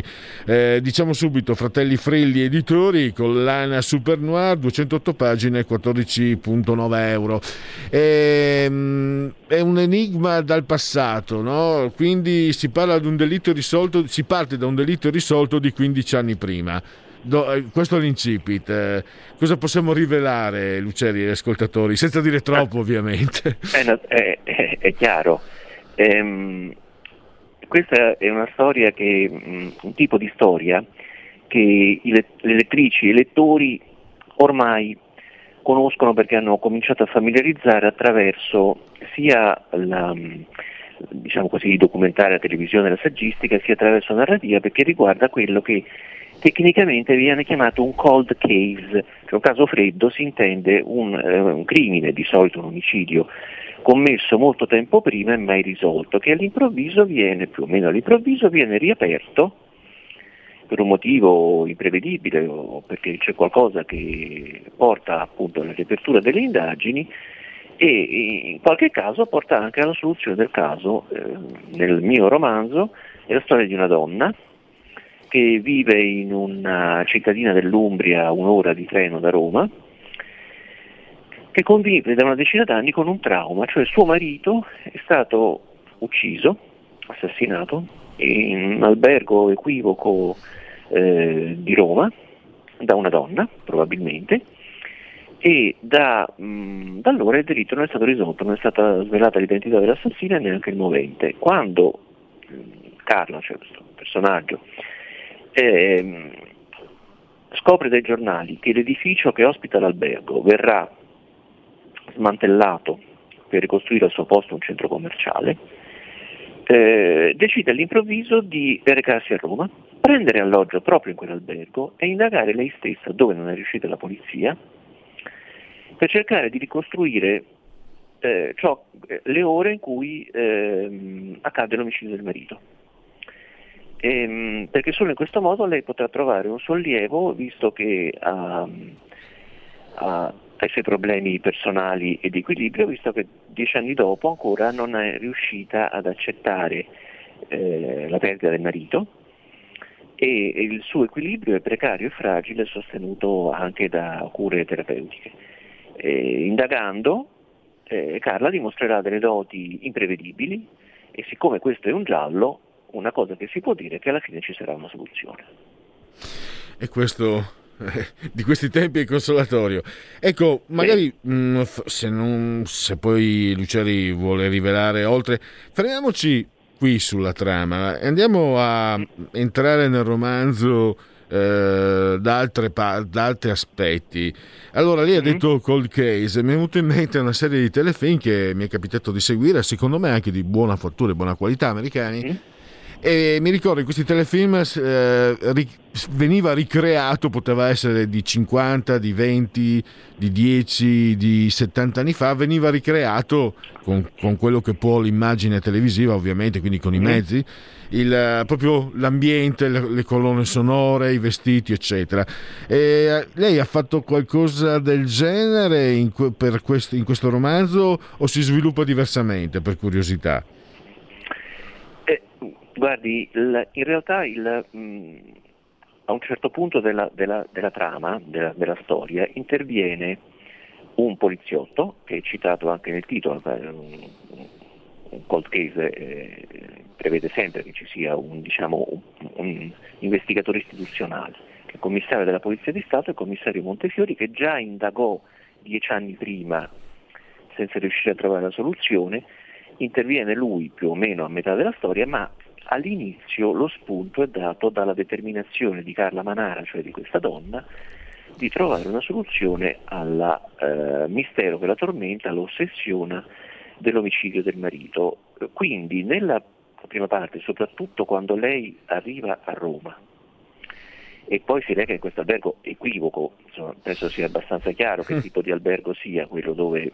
Mh, è stato ucciso il marito, e lei prende alloggio. Lei è un sasso in uno stagno, cioè è, un, è, un persona, è una persona che si vede con evidenza che è una signora di, una certa, di, di un certo tipo, che va a prendere alloggio proprio in quel tipo di albergo, e quindi lei desta dei sospetti, e contemporaneamente lei, attraverso eh, la sua immaginazione, la sua sensibilità, forse anche un po' suggestionata, incomincia a immaginare come possono gli eventi che sono accaduti dieci anni prima, nelle ore in cui il marito fu ucciso nella stessa stanza in cui lei poi riesce a prendere alloggio.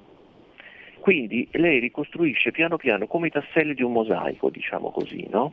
Attraverso un, in parte ciò che lei scopre improvvisandosi investigatrice, e in parte attraverso eh, la sua immaginazione.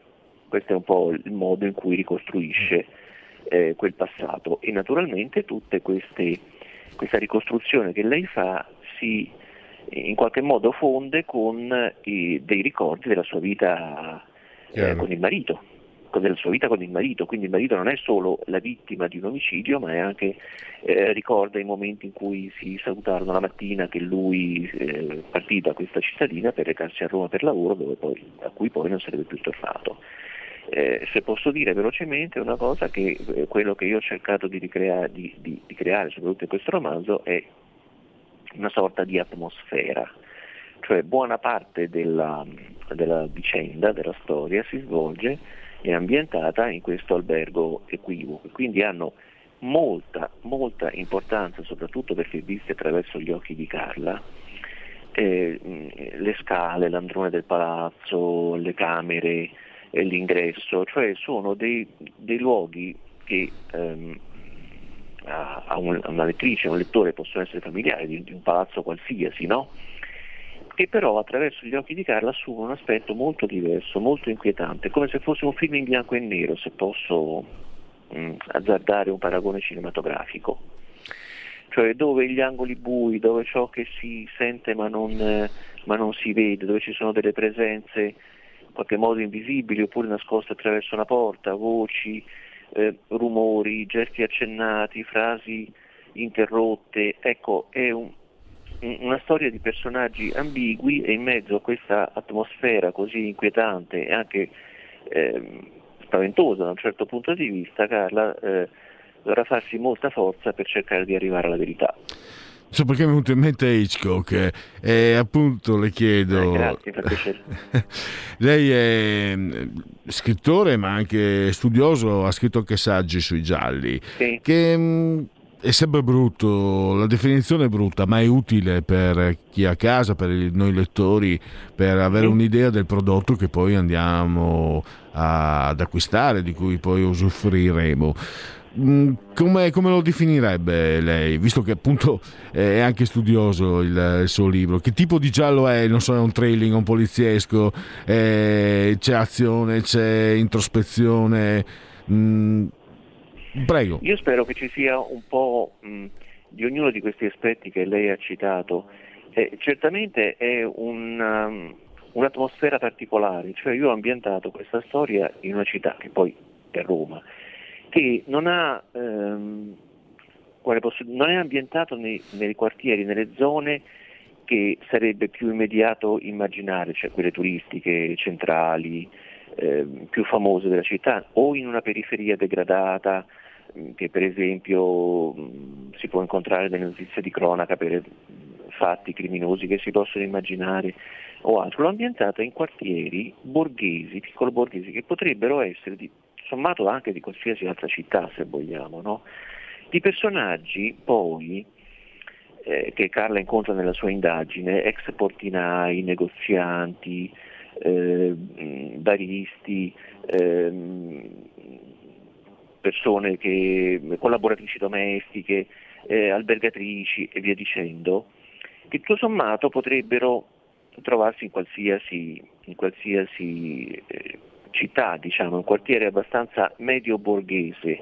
Ecco, io penso che la cifra soprattutto di questa storia sia il fatto che più che la, la fusione di azione, riflessione, indagine o altro, visto che poi è affidata a un outsider, cioè a, a una donna che non, non è certo ecco, eh, è stata una scelta. Com'è nata la scelta di una protagonista femminile, visto che l'autore è lei, un, un uomo? Eh, Come ci si è arrivati? Ma guardi, perché mi sono accorto da un po' d'anni, anche in base a quello che mi dicono, che mi scrivono, insomma, dei risultati delle lettrici, lettori o gli editori stessi, in base ai risultati delle, eh, delle, delle pubblicazioni delle mie storie, che i, i personaggi femminili eh, sono più efficaci. Cioè, da parte mia non c'è nessun pregiudizio in un verso o nell'altro, nel preferire uno o l'altro, ma diciamo che pre- prevalentemente, non solo naturalmente, eh, ma prevalentemente sono personaggi femminili nelle mie storie perché eh, secondo me hanno una sensibilità e una mh, capacità di cogliere eh, quei dettagli che poi in un, in un romanzo giallo sono... molto importante. Sì, ecco, mi, ma mi interessava, perdoni Luceri, mi interessava che, che difficoltà, cioè quali sono state, ci sono state delle difficoltà nel, nell'immedesimarsi in qualche modo eh, con, con la protagonista donna, oppure no, è stato tutto no, molto naturale? Per nulla, perché eh, ciò che conta di questo personaggio, al di là del fatto che sia una donna, è ehm, ciò che la spinge ad agire, ed è la eh, certezza, la consapevolezza di aver subito un furto, di essere stata derubata di qualche cosa. Il furto che lei ha subito è quello dell'affetto del marito, anche se poi si scopre nel romanzo che in realtà il loro matrimonio era in una situazione molto molto molto precaria, di insoddisfazione reciproca, però lei ha, sente fortemente questa mancanza del marito. Ecco, io quindi credo che sentimenti, emozioni di questo tipo, eh, il pensiero di essere stati derubati dal destino, che poi in realtà è il nome che noi diamo per non dare um, un nome proprio, perché poi eh, suo marito è stato ammazzato da, da una persona in carne e ossa, ehm, al di là del fatto che sia un uomo o una donna, quello che conta sono le emozioni e i sentimenti e le motivazioni che spingono i personaggi ad agire, e in questo caso sono delle emozioni e delle sensazioni molto molto umane che io penso possano, certo. mi auguro condividere, mi auguro nel senso di, di trasmettere ai lettori e alle lettrici le emozioni che provano i personaggi, perché quanti di noi qualche volta nella vita non hanno mai temuto di perdere eh, la, la persona a cui vogliono più bene, cioè perdere nel senso che il rapporto può incrinarsi, oppure che possono essere abbandonati o abbandonate o lasciati, oppure che loro stesse possono de- decidere di fare altre scelte, insomma in qualche modo che ci sia una situazione traumatica di quel tipo. Quindi è questo che fa premio, e questo è la co- la, l'aspetto più importante, al di là del fatto che sia un uomo o una donna, è la sensazione la, profonda, dolorosa anche, di essere stati privati di qualche, di qualche cosa che non apprezzo, perché ciò che non apprezzo nella vita eh, sono i sentimenti. Ecco, in chiusura eh, Luceri, ne approfitto perché abbiamo Eh, un addetto ai lavori in tutti i sensi, lo ripeto, autore ma anche studioso. Questo straordinario momento di salute del giallo, eh, s- soprattutto nella forma scritta, no? Nei romanzi, devo dire anche, ma quello forse è sempre stato, film, anche telefilm molto, magari lì è sempre stato, anche gli stessi fumetti è sempre stato, ma in un momento in cui, in anni in cui si legge sempre meno, i, vi- i libri vendono sempre meno, ci sono veramente tanti autori, tanti libri e soprattutto tanti lettori di giallo, da, da più di qualche anno. Eh, non so, penso, non, credo che lei possa confermare quello che le dico e, e dare una sua lettura di, di questo accadimento. Io mh, sì, mh, in, in, diciamo che in realtà il num- purtroppo il numero mh, dei, ah. delle lettrici e dei lettori eh, ha, ha subito una flessione, diciamo, in, negli ultimi trenta quaranta anni, perché eh, è cambiata la società in qualche modo, no? Sono cambiati anche i media, no? C- prima non c'erano, non c'era internet, non c'erano i computer, non c'era la possibilità di vedere film come era adesso, eh, si andava al cinema. Quindi i, i libri avevano, i libri proprio cartacei, avevano eh, tutt'altra diffusione. Adesso diciamo che la, il pubblico dei lettori si è mh, purtroppo ridotto. Eh, forse molto più acculturato in qualche modo, anche più esigente in un certo senso. Per quanto riguarda invece il discorso del fascino del giallo, non so se ho capito se questo è... Il... Sì, no, il fatto, il fatto che contrariamente ad altri generi narrativi, il giallo invece mi sembra che abbia... cioè tut, tutto è vero, eh, tutta la letteratura, eh, il mondo dei libri è andato in crisi e, e tutti i lettori sono diminuiti, ma il giallo sembra aver risentito molto meno rispetto ad altri segmenti della narrativa. Questo eh, per, sto per esprimere, naturalmente eh, sottinteso, però io preferisco dirlo, la mia opinione personale, quindi mh, eh, è possibile anche che intervistando altri addetti ai lavori dal punto di vista editoriale, oltre che fra, fra le autrici e gli autori, si avrebbero delle risposte diverse. Io credo che ci sia un fascino, un'attrazione per le lettrici e i lettori del, verso questo tipo di narrativa che noi in Italia identifichiamo con il termine giallo, perché è il fascino del mistero, ed è quello, una delle caratteristiche dei gialli è la capacità di creare un, una tensione, quella che viene chiamata suspense, no? Ecco, l, un romanzo giallo risveglia inevitabilmente dentro ogni lettore e ogni lettrice qualcosa che tutti possiedono, tutti provano, anche e soprattutto coloro che negano di provarla, e si chiama paura. Ecco, in un romanzo giallo la paura non si crea, la paura attraverso la tensione è semplicemente qualcosa che dorme un sonno leggero dentro ognuno di noi, e con le situazioni, con le descrizioni, con le storie che si raccontano, con le atmosfere, con le ambientazioni, si riesce a risvegliare questa emozione antica come il mondo che vive dentro ogni lettore, il quale è consapevole che è una paura artificiale. Cioè la sta leggendo in una storia di, di fantasia, di immaginazione, però come spesso accade nella vita a volte si è attratti proprio da quello che a volte fa paura. Direi che, che è una definizione sicuramente molto interessante. E io allora chiudo, ringrazio Enrico Luceri, ricordo ancora il suo romanzo, ultimo romanzo, La stanza del silenzio, un enigma dal passato per il commissario Montefiori, Fratelli Frilli Editori, collana Supernoir, duecentotto pagine, quattordici virgola novanta centesimi di euro. Grazie ancora Enrico Luceri e a risentirci a presto. Grazie a voi di avermi invitato, buonasera, buonasera a tutti gli ascoltatrici e gli ascoltatori, grazie a voi, arrivederci. Bene, allora siamo alle conclusioni, io direi di andare con uh, il... Uh, vediamo un po'... Ah, è, è arrivato in finale allora Berrettini, scusate, fatemi controllare, fatemi vedere... Fammi viodi, fantat. Ecco, è arrivato, così si parlerà di tennis finalmente in questo... Era dei tempi del grandissimo Triano Panatta, re di Roma, favoloso. Che il tennis... Vabbè, ah no, ci sono delle ragazze bravissime, Pennetta, Schiavone, che giocava anche benissimo. Devo dire la verità. Genetriaci, ricorrenze e commemorazioni... Unplugged del vigesimo primo, vigesimo giorno di Messidoro, mese del calendario repubblicano, mancano centotrentacinque giorni alla fine secondo i gregoriani, per tutti è un nove luglio, venerdì, Vinars, anno domini duemilaventuno duemilaventuno. Orazio Gentileschi, Caravaggesco e anche dinastia Artemisia Gentileschi. Ah, la festa dell'indipendenza dell'Argentina, paese a me molto caro. Poi abbiamo... Eh, Oliver Sacks, medico e scrittore, risvegli, porca puttana, Lino Banfi. L'ultima volta che ho dato la mia parola a qualcuno non l'ho più rivista, scrisse Roberto Gervaso. Nella grande Inter, Jair, Erminio Boso, eh, ci sono lasciato due anni fa, la Lega, in Trento.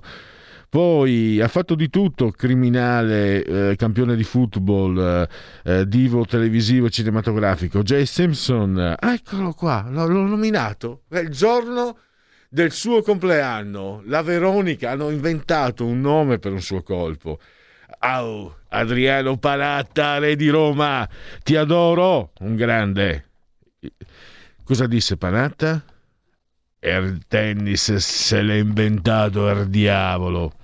Sandro Ruotolo, il baffo di Santoro, Tom Hanks, due Oscar, Elisabetta Sgarbi, sorella d'arte, la nave di Teseo, eh, Kelly McGillis, io la ricordo in Witness, bellissima, adesso è grassa come me, e vai ogni tanto qualcuno che abbia il mio stesso destino. Il Soft Cell, gruppo un pop molto interessante di Mark Almond, a me piacevano tantissimo, hanno fatto un brano, gli è bastato per tutta la carriera, Don't You, Jim Kerr. Poi la, la vedova Cobain, Courtney Love, un bluff, il grande Gianluca Vialli, straordinario, eh, lui e Mancini finalmente, tutti a bruso duro per te facada. Poi aveva un po' la manina così Paolo Di Canio, Juve Milan Lazio, sempre nel calcio, e Veronica Gentili, che se andate a vedere adesso un po' ha messo Feltri, altri hanno un po' deposto, perché è andata a lavorare con Travaglio, però lavora anche a Rete quattro, cioè con Berlusconi, e qualche anno fa non voleva fare la giornalista, voleva fare subblettatrice eccetera, ed era lì quando andava di moda che sparava zero contro Berlusconi, poi c'è andata a lavorare. Vabbè, questi sono i fenomeni del Fatto Quotidiano, cinque stelle eccetera eccetera, quanto sono moralista. Allora saluto e ringrazio naturalmente i nostri meravigliosi tecnici assisi salda, saldamente sulla tolda di regia, Stefano e Federico. Saluto voi per aver scelto anche oggi R P L, la vostra voce, la vostra radio. Guarda, l'ho messo anche nel um, qui, se volete anche metterlo in condivisione, quindi c'è il palinsesto, così possono leggere anche gli ascoltatori. Che adesso arriva Matteo Furian, calcio e dintorni, cioè la legge del gol.